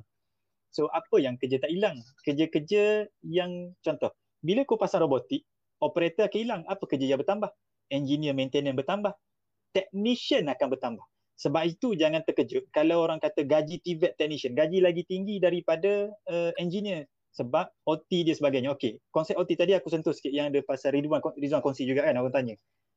Bab OT, kalau ikut akta kerja 1957 tu, gaji bawah 2K memang tertakluk pada akta. Kalau dia kerja lebih masa, maka dia entitled untuk OT. Kalau kerja pada off day, maka boleh double gaji per hour tu. Kalau dia kerja public holiday, dia boleh triple gaji dia. Sebab itu gaji dia naik sebab OT. Alright. Tapi kalau mereka gaji 2K ke atas, biasanya untuk exact lah degree, anda tak tertakluk kepada OT sebenarnya. So exact memang tak ada OT. Itu perkara biasa. Anda tertakluk kepada akta perhubungan dan juga perusahaan. Itu akta berbeza. So jangan terkejut mereka yang gaji 2000 ke atas, anda memang tak ada OT. Itu perkara biasa. Jangan claim OT. Jangan terkejut. Akta berbeza. Namun bergantung pada syarikat. Syarikat yang nak bagi kebajikan, dia bagi OT ataupun dia bagi incentive allowance. So itu sedikit sebanyaklah. Okey, soalan. Salam tolong tanya Nik Akmal. Hari tu BNM rasanya Bank Negara Malaysia ada terima 29 request dari 29 company untuk buat lesen digital banking. So, job creation tu makin tinggi tak untuk student finance, banking, Islamic banking? Nik Akmal. Oh, nice. Siapa yang bagi cerita ni, anda sangat bagus. Bukan 29, 40 company fight bidding untuk dapat 5 lesen daripada BNN pada tahun 2022. Itu company overseas atau company Malaysia? Local dan Malaysia. Wow. Grab fight. Grab dia dah berjaya dapat lesen tu dekat Singapura. Dia fight lagi untuk dapat lesen tu kat Malaysia. Antara yang fight banyak company besar-besar, bahkan company besar pun JV. Contoh Axiata JV dengan RHB. Banyak je aku buka ni jap, aku buka internet jap. Too much. Ada yang Petronas dia fight juga tapi dia tarik diri dah. Terlalu banyak. Itu digital banking punya license. Dia berbeza dengan online banking. Dia lagi detail digital banking. Kau boleh urusan dekat bank nanti, kau boleh buat online, loan ke SBF ke apa bala semua tu, buka account ke semua online. Transaction semua online, everything online. Lesen tu hanya diberikan kepada 5 pihak saja oleh BNM pada 2022. So bidding tu berlaku pada 30 Jun yang lepas. Ini memang trending dan tahun 2022 kita ada fungsi tu lah. Betul, kita akan ada fungsi tu. Akan ada 5 entiti yang akan buat benda tu, 5 je. Okay Nik, minggu lepas ke 2 minggu lepas aku ada invite seorang brother ni, nama dia Baki tau. Baki ni dia kerja dengan company Singapore. Dia cakap benda ni lah yang dia buat dekat company banking Singapore tu. Nampak tak kita lambat berapa tahun? Betul, kita lambat. Memang standard kita lambat. Aduh, itu so, betul lah. Dia macam ni lah. Kalau kau nak tengok trend property ke, trend education ke, trend teknologi ke, kau tengok Singapura sebelah 2-3 tahun sampai Malaysia. Kau tengok Vietnam ke Thailand 2-3 tahun sampai Malaysia. Tengok Jepun 7-8 tahun sampai Malaysia. Macam tu lah. Astaga, takkan Vietnam dengan Thailand mendahului kita bro? Jangan terkejut. Itu property, kau cakap pasal property je lah. Tak, semua bersifat teknologi. Lain macam. Tengok reference, kalau aku tengok trend property, okey dia akan jadi macam ni. Kalau trend pengguna Facebook, dia akan jadi macam ni. Kalau trend pengguna teknologi pun, teknologi masuk dalam negara, begini. Adaptation of technology, begini. Semua delay 2-3 tahun daripada Singapura, 2-3 tahn daripada negara jiran. Dalam bro, Asia. Ni silap siapa bro? Silap siapa? Kenapa kita lambat dekat Southeast Asia ni kita lambat 2 tahun? Jangan cakap China, Japan. Okay, ini masuk politik, governance. Okay, soalan. Okay. Hello bro, saya last semester in accountancy. Soalan tadi dah jawab belum? betul, bidang kerja dalam digital banking akan bertambah. So get ready, dalam tempoh tahun depan, tahun ni pun dia akan mula. Siapa yang menang tu confirm dia akan prepare lah, preparation, latih, training ujung tahun ni. So recruitment akan berlaku besar-besaran lah nanti. So Petronas tarik diri. Petronas tarik diri, ya betul, sebab dia nak fokus benda lain. Ada senarai yang aku jumpa tu 40 yang big, kemudian ada yang tarik diri, macam itulah dia dah keluar official statement dah. Suruh Petronas buat electrical vehicle lah. Idea electrical vehicle ni lama dah Datuk Zainal dah buat tapi tak disambut. Aduh, tu mesti sebab politik juga tu. Panjang cerita. Okay, soalan. Hello bro, saya last semester in accountancy peringkat diploma. Persoalannya, bidang accounting ni masih relevan untuk 10-20 tahun akan datang atau tak? Terima kasih brother Nik Akmal. Okay, baik, menarik. Kalau sebut secara general accountancy, memang akan sentiasa relevan. It's just a matter of skill dan approach diguna dalam industri, itu je. Contohlah, dulu nak design animation kan, kita guna stick, orang lidi guna flash. Sekarang guna flash ke? Tak, guna benda lain. Itu je konsep dia. So animator pupus ke? Animator tak pupus, tapi skill yang digunakan berbeza, itu je. So you need to keep track dengan skill-skill tersebut, that's all. Okay, soalan dah mula menderu masuk ni. Belajar degree tinggi-tinggi, ada idea bagus-bagus, tapi industri susah nak adapt atau invest benda baru. Apa nak buat saudara ni Akmal? Oh.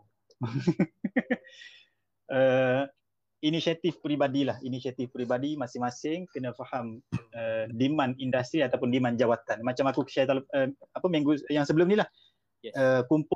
Cari pattern and then you know what is the requirement currently untuk jawatan anda. So pergi equip diri anda dalam tempoh sebulan 2 bulan untuk jadi lebih kompetitif. Itu yang anda boleh buat. Kalau yang lain-lain macam ni lah, aku cakap kasar sikit, politik. Pilihlah pemimpin yang betul. Selesai. Uish, itu aku sakit kepala lah politik Malaysia. Dah, aku dah off dah Twitter untuk meeting, aku serabut dah. Salam ada tapi tak apalah, nanti soalan ni belakang sikit aku tanya kau lah. Okay. Salam, ada soalan bercakap pasal IR 4.0. Apa pandangan speakers? US atau China yang akan menang dalam Cold War ini? Okey, maaf lari dari topik sikit. Macam mana Nik nak jawab tak? Jawab pendek je lah ni. Siapa akan menang tu aku tak berani cakap lah, sebab aku tak kaji mendalam. Tapi memang mereka menjuarai. But untuk makluman, kita dah bukan IR 4.0 Dekat sana dah IR 5.0 dah. Malaysia baru nak mukadimah IR 4.0, baru nak berlari. Soalan, IPT banyak fokus kepada skill teknikal, tapi soft skill macam presentation skill, human relationship dan interpersonal skill tak fokus pun. Macam mana untuk student settle masalah macam ni, saudara Nik Akmal? Alright, baik begini. Universiti secara silibusnya akan menyediakan anda dari segi knowledge dan juga technical skill lah. Alright. Tapi dari segi attitude, soft skill tu tuan-tuan, dia diajar secara informal dalam universiti. Contoh. Bila lecturer mengajar, lecturer nampak student dia tidur, maka lecturer akan membeber, betul tak? Okay. Tolong bangun, bagi serius, you nak bekerja nanti you kena serius. Macam mana you nak bekerja dengan serius kalau dalam ini punya tak boleh bagi fokus, you kena maintain you punya fokus. Kita, alah prof, membeber pula. Hello bro, itulah soft skill sebenarnya. Lecturer sedang cakap benda soft skill yang mahal yang diperlukan industri. Okay, so itu pertama. Ketuk kepala sikit wahai graduan sekalian.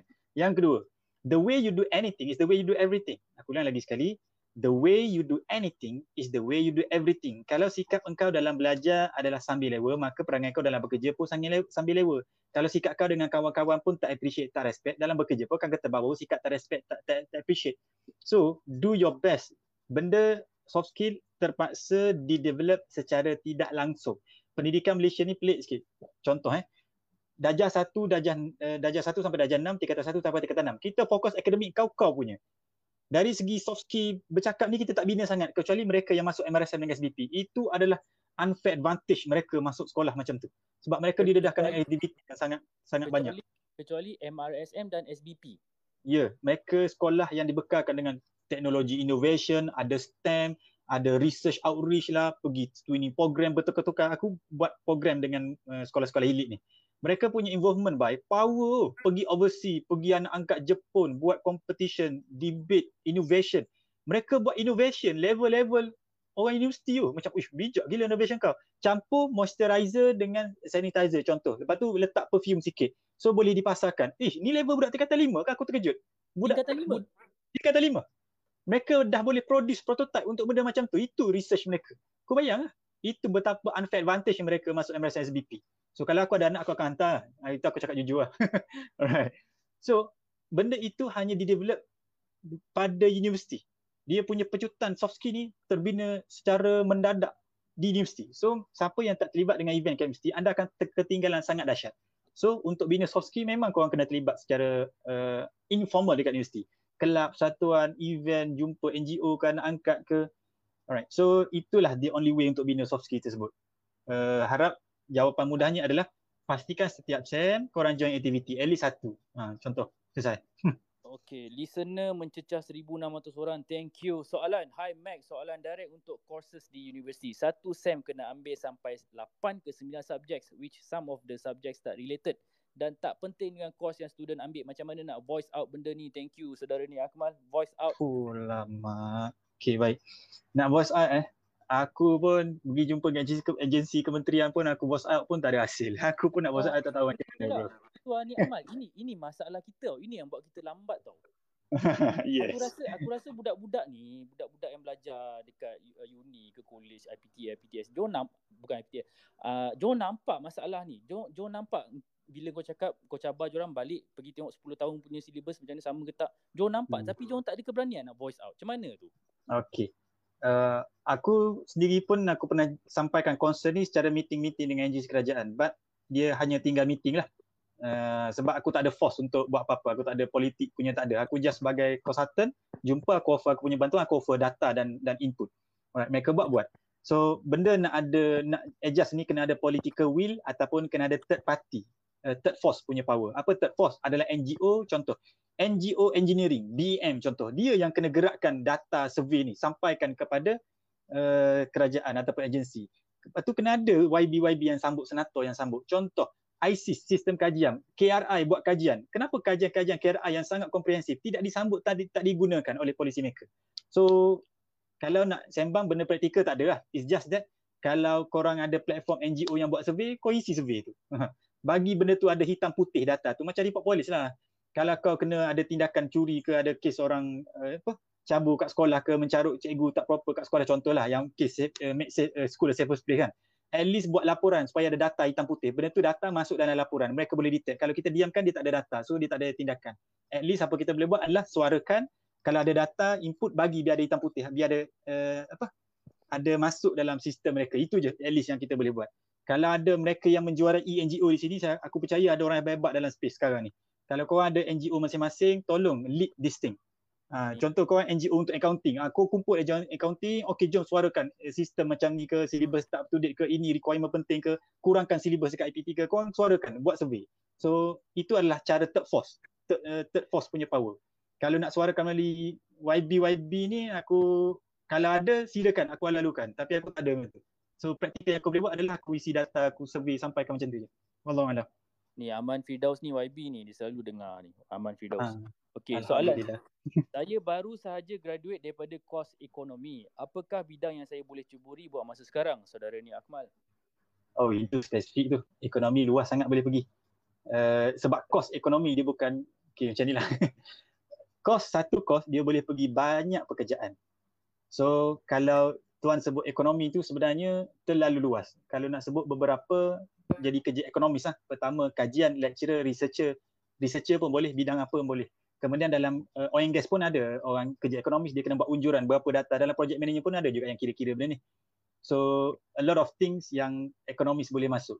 Alright, so secara ringkas lah, aku nak bagi spesifik pun it require aku kena study juga. Aku tak ingat semua pekerjaan dalam Malaysia. Betul, Nik Akmal, aku tengah baca mesej-mesej ni, diorang punya soalan tu agak luas lah. Okay. Aku rasa ni soalan pun lebih kurang berulang. Salam Matt, tolong tanyakan tentang bidang media dan komunikasi macam mana pula ya untuk 5 tahun akan datang. Dia sama macam soalan ekonomi tadi. Betul. Sebab tadi pun ada yang tanya soalan macam mana dengan perhotelan, macam mana dengan apa lagi, soalan-soalan macam tu 5 tahun 10 tahun. Betul, aku faham. Antara dua perkara yang graduan ataupun kita susah nak cari adalah, pertama adalah unjuran pekerjaan tu, apa yang in demand. Yang kedua susah nak cari adalah apa hak-hak pekerja bila kita masuk kerja. Saya dapat cuti macam mana? Tak tahu, tak ada rujukan. Takkan nak baca akta pekerja. Okey, so jawapan dia aku terpaksa minta korang study. Begini. Alright, aku repeat baliklah yang saya lepas pula. Allah, macam Sam pula. Apa? Aku repeat balik sesi lepas. Iaitu kena study beberapa perkara. Contoh adalah kena study COL, Critical Occupation List. Pertama, itu demand hot job dalam Malaysia semasa. So bila dalam COL tu, dia ada bagi tahu juga probability kerja itu akan diganti oleh robot ataupun diautomatekan. Dia ada low risk, medium risk dengan high risk. Kalau low risk tu, mana kata pekerjaan tersebut akan selamat, takkan diganti oleh automation dalam tempoh 3 ke 5 tahun. So, kau boleh sambung kerja dalam bidang tu ataupun apply kerja tu. So, itu cara dia. Kalau dalam COL tu bagi tahu probability untuk diganti ataupun diautomatekan adalah medium risk ataupun high risk. Ha, itu hati-hati. Mungkin setahun 2 tahun akan hilang. Ataupun setahun 2 tahun dia akan mengecil jumlah pekerjaan tersebut. Itu metod pertama lah kalau mereka yang bertanya tu. Yang kedua adalah kalau anda bertanya, tuan-tuan, cik-puan graduan bertanya kepada saya, iaitu kerja ekonomis, kerja media ni okey tak 5 tahun? Dia sangat luas, sebab yang kita kena cari adalah pekerjaan, bukan kursus. Kena cari pekerjaan. So bila tahu pekerjaan apa kita nak, baru kita boleh kaji. Itu cara dia. Okey, Nik, banyak mesej masuk ni, pening aku ni. Okey. Okey, sebelum aku balik kepada soalan-soalan korang ni, ada tak apa-apa perkara penting yang kau nak sentuh, yang mana part 1 kau tak sentuh, part 2 kau nak sentuh hari ni? Aku takut audience berulang. I see, faham.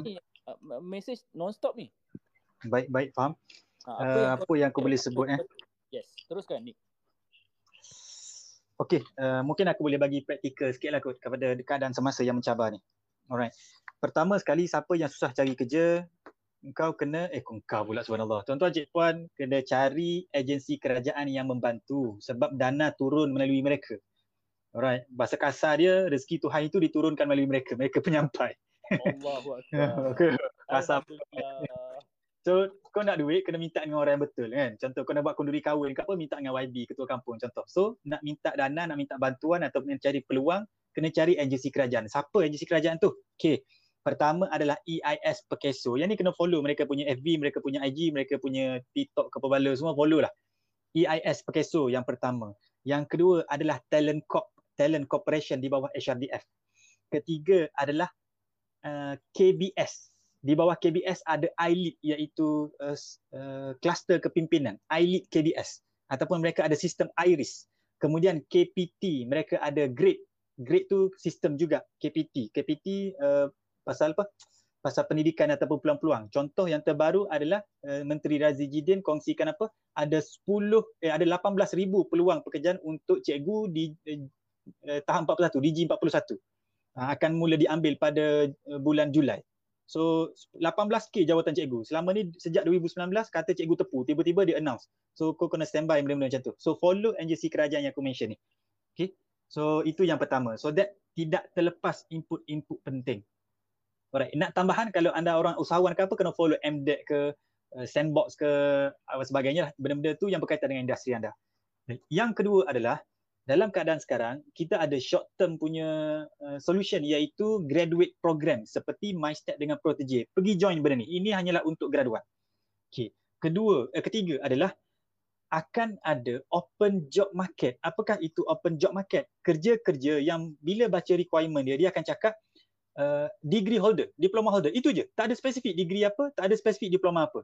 Contoh adalah kerja sale, contoh adalah kerja BD, contoh kerja adalah telemarketing, contoh adalah kerja consumer, customer service.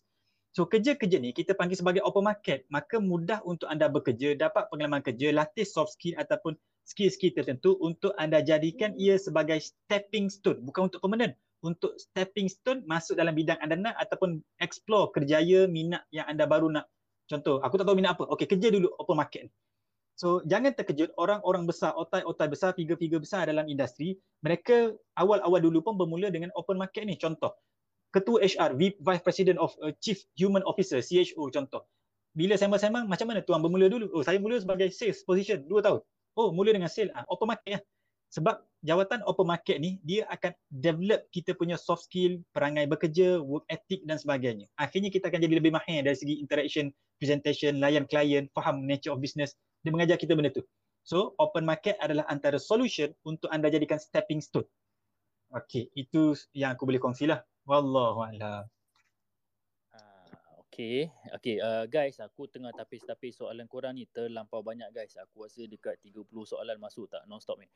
Salam, man. Minta tolong tanyakan dekat Tuan Nik Akmal, berapa lama tempoh untuk title fresh graduate?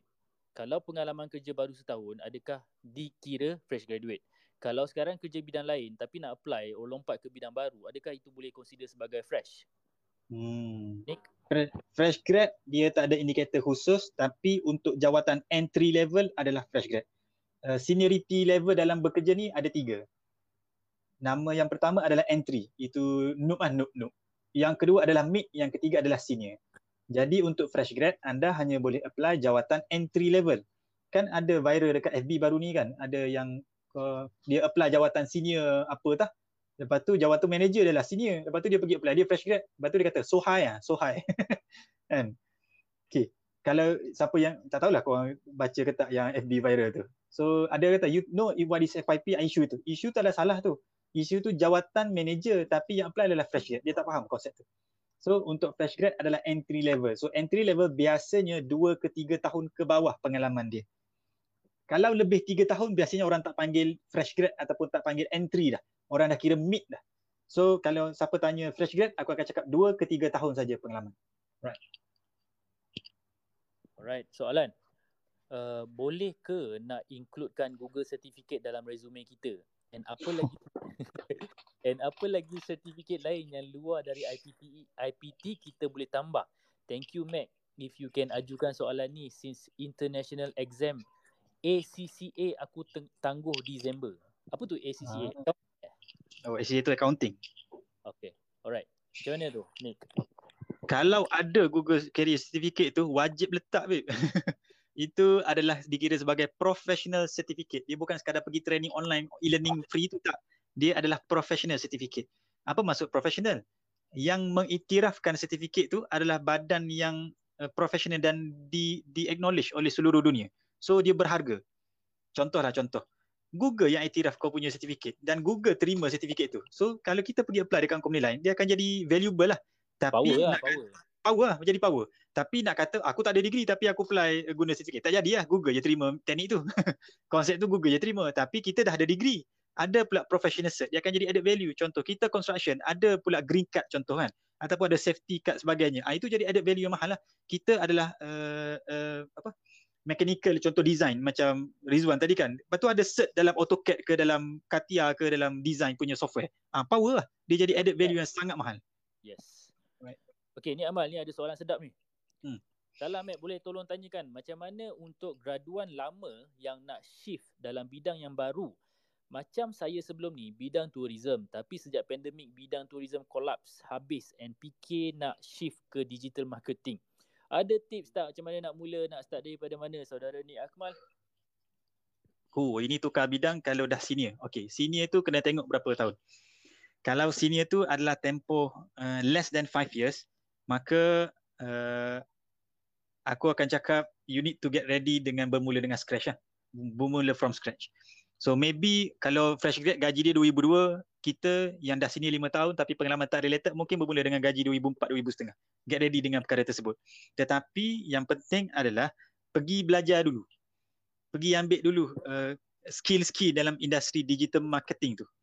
Dalam buat masa sekarang, katalah masih lagi belum di layoff atau masih lagi bekerja tapi dah ada tanda-tanda dah bagi VSS ke, tempoh 6 bulan lagi ke, dah ada ura-ura ke, terus cari exit plan, ambil cert-cert yang kita boleh pergi. Contoh kita pandai coding, kita pandai design, kita pandai marketing, terus pergi cari cert-cert benda tu ataupun buat part time dalam benda tu. Ia akan sangat membantu.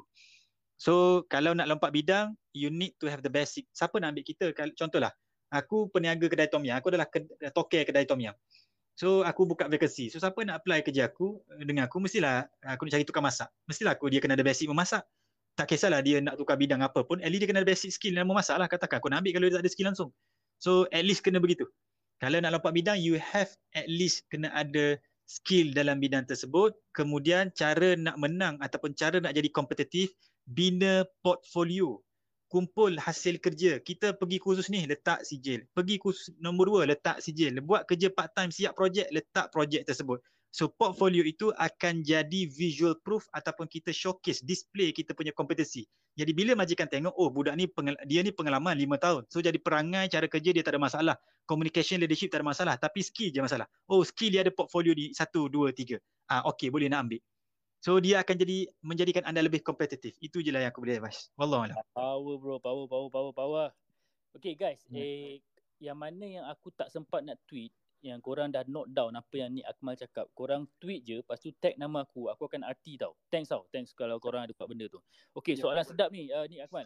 Ya. Assalamualaikum Mac, saya nak tanya, aku rasa kita stop pukul 11 okey tak? Kau penat tak ni? 10.45 boleh, aku ada kerja pula. Oh alright, sebab angka audience makin lama makin naik. Okay, 10.45 so lagi 8 minit. Okay, soalan sedap. Saya nak tanya Tuan Nik, saya degree dalam International Law and Diplomacy tapi skop kerja selalu fokus jadi PTD. PTD bukan bagus. Kerja kerajaan tak pun sambung masa jadi lecturer. Macam mana nak dapat kerja kalau kita tak menyerlah sangat dalam apa yang kita belajar? Terima kasih Nik Akmal. Oh, disebabkan dia belajar tu benda sangat spesifik, itulah isu dia. So dia hanya ada 2-3 sektor ataupun 2-3 jawatan je yang boleh fokus. Itu memang sakit lah kalau kerja spesifik macam tu.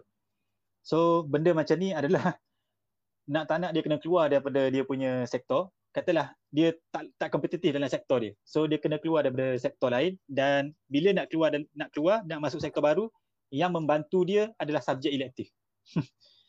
Ini contoh orang belajar bidang agama lah. Bidang agama nak pergi ke mana, sama lah macam ni. Peluang dia adalah jadi academician ataupun jadi PTD je.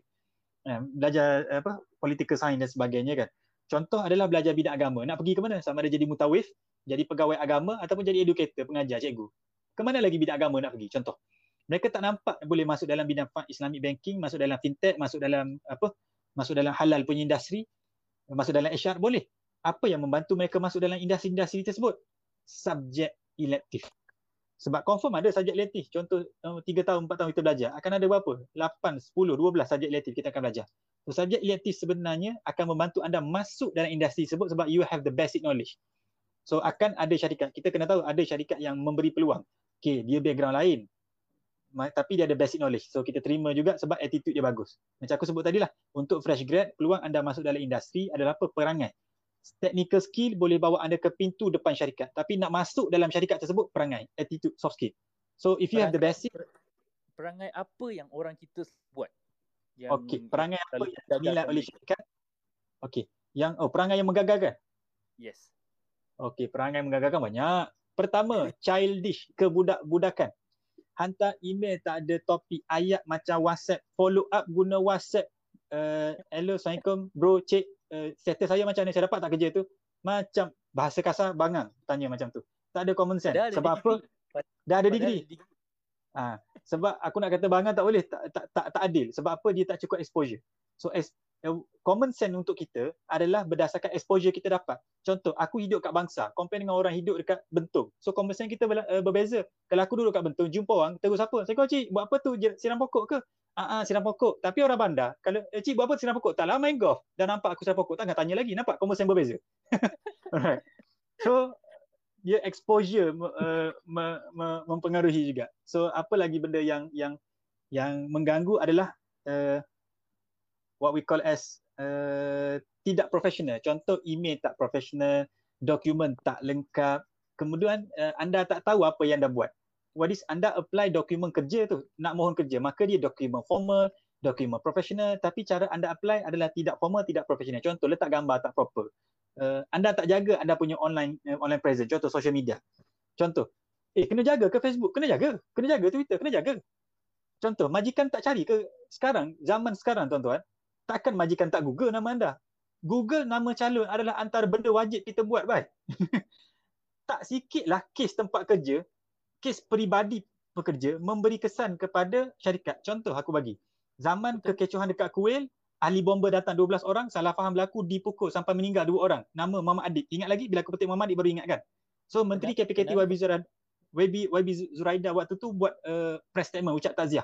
Dalam Facebook Live. Dalam Facebook Live ada seorang perempuan Chinese, dia komen, bukan salah kerajaan, salah Tuhan you tak selamatkan dia. Kasar tak? Biadab tak?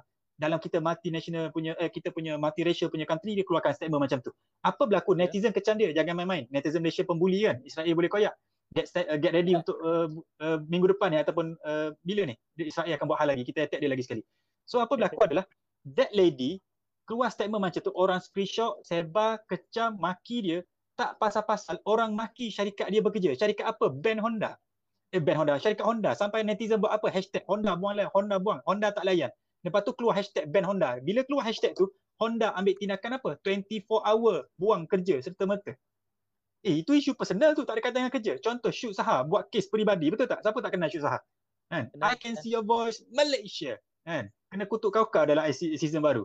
Apa berlaku? Itu isu peribadi tapi apa? Habis kontrak dengan RFM. Kan ada yang dekat Twitter dia tipu, dia kata apa rider Grab dia curi ais tabak dia. Dia bekerja dengan batteryku.com, battery.com berhentikan dia. Dia kerja kontrak serta-merta tanpa 24 jam. So itu semua kes peribadi tapi memberi kesan pada syarikat. So your social media perlu dikawal. Benda yang aku ajar dalam kelas aku, dia macam gambar letak gambar kucing lah, gambar inilah, gambar selfie lah, gambar maaf kata gambar mabuk lah contoh. Benda tu menjatuhkan kredibiliti anda sendiri. Akhirnya anda akan difilter out daripada sistem filtering punya proses. Itu antara benda yang menyebabkan gagal lah. Nik Akmal, LinkedIn? Oh, LinkedIn sangat bagus, sangat mahal. Okey, soalan wajib ada. Akmal, ni rasanya soalan terakhir lah. Okey guys, aku nak minta maaf, aku tak ada niat tak nak baca korang punya soalan. Banyak sangat ni, 3 second lepas pun masuk. So korang just tag muka Nik Akmal ni, ikon ni. Lepas tu follow dia, ada masalah, ada soalan ke. Tapi jangan tanya soalan terlalu general lah. Korang punya soalan tu terlampau luas. Dia aku rasa Nik Akmal pun penat nak layan. Nik, ni soalan terakhir.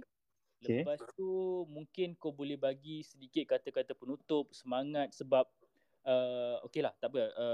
Aku baca soalan dulu, nanti aku bagi tahu. Salam Mac, tolong tanyakan saudara Nik. Saya ni macam dah selalu kena reject IV. IV tu interview kan? Interview. Reject permohonan kerja sampai terfikir yang saya ni tak ada rezeki. Apa je lagi yang saya kena buat? Nik Akmal. I see, menarik. Okay, begini. Kalau apply kerja nak tak dapat IV, masalah dia adalah pada dokumen permohonan kerja.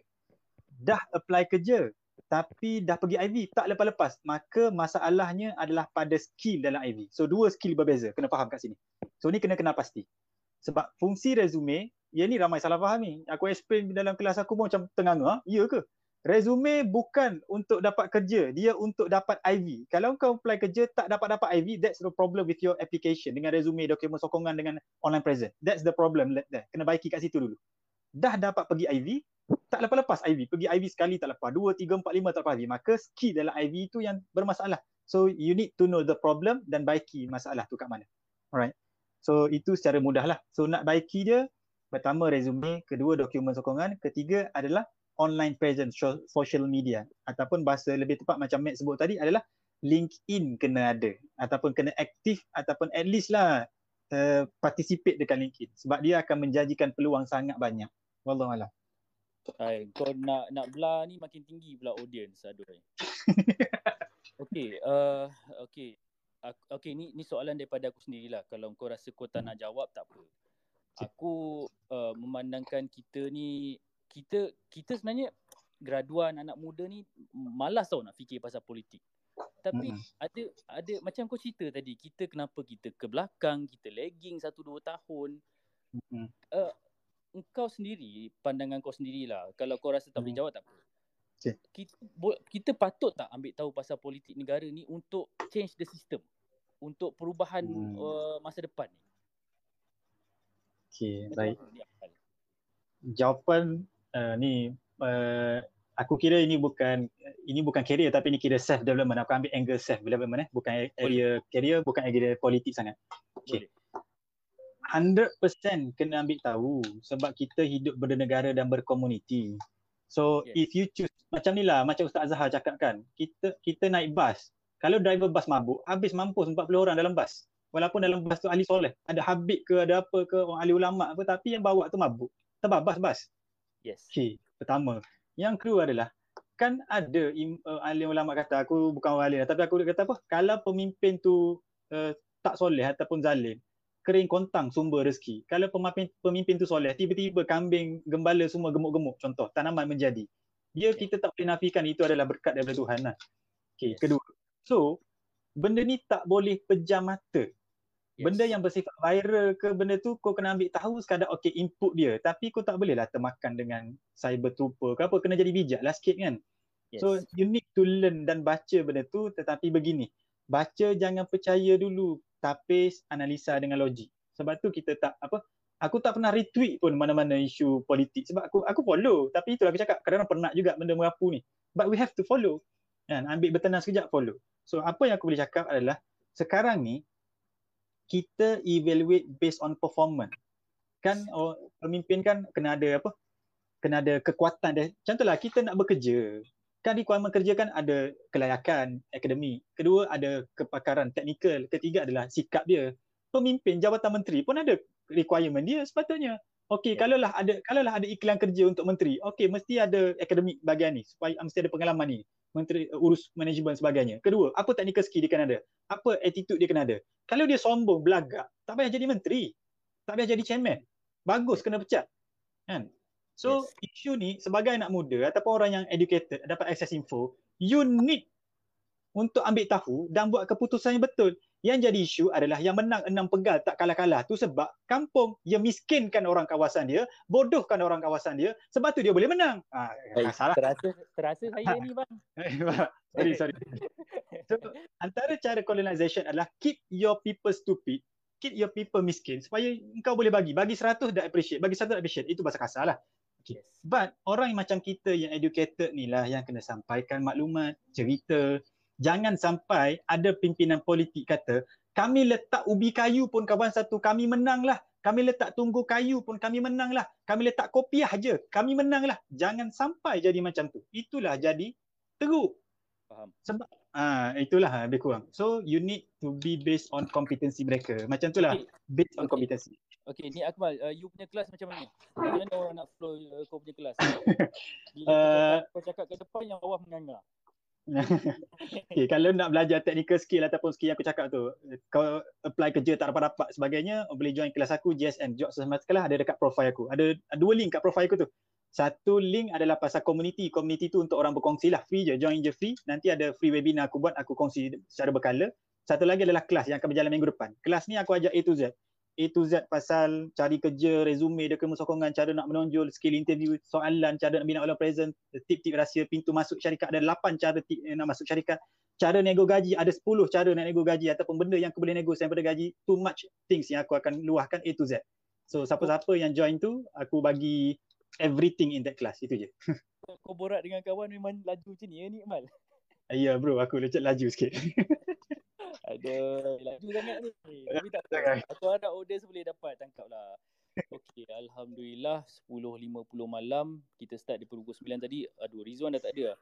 Rizwan, thank you bro if you are listening. Sangat-sangat banyak bagi manfaat tentang pembelajaran kehidupan dekat Jepun sana.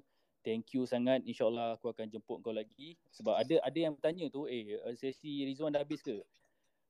Kemudian yang masuk tadi tanya banyak soalan tentang kerjaya. Bolehlah message dekat Nik Akmal ataupun klik dekat dia punya JSM_2021 tu Betul. Okey, Nik Akmal, kalau aku sendiri ada kekurangan ke, kalau aku ada salah cakap ke, sorry lah. Nanti aku pun sama juga. Bincang dekat WhatsApp. Tak, aku dengan kau, aku direct je. Kau cakap terlalu cepat, itu je. Lagi-lagi bab nombor yang 1.9 juta, 300k. Aku nak tulis pun tak sempat. I see.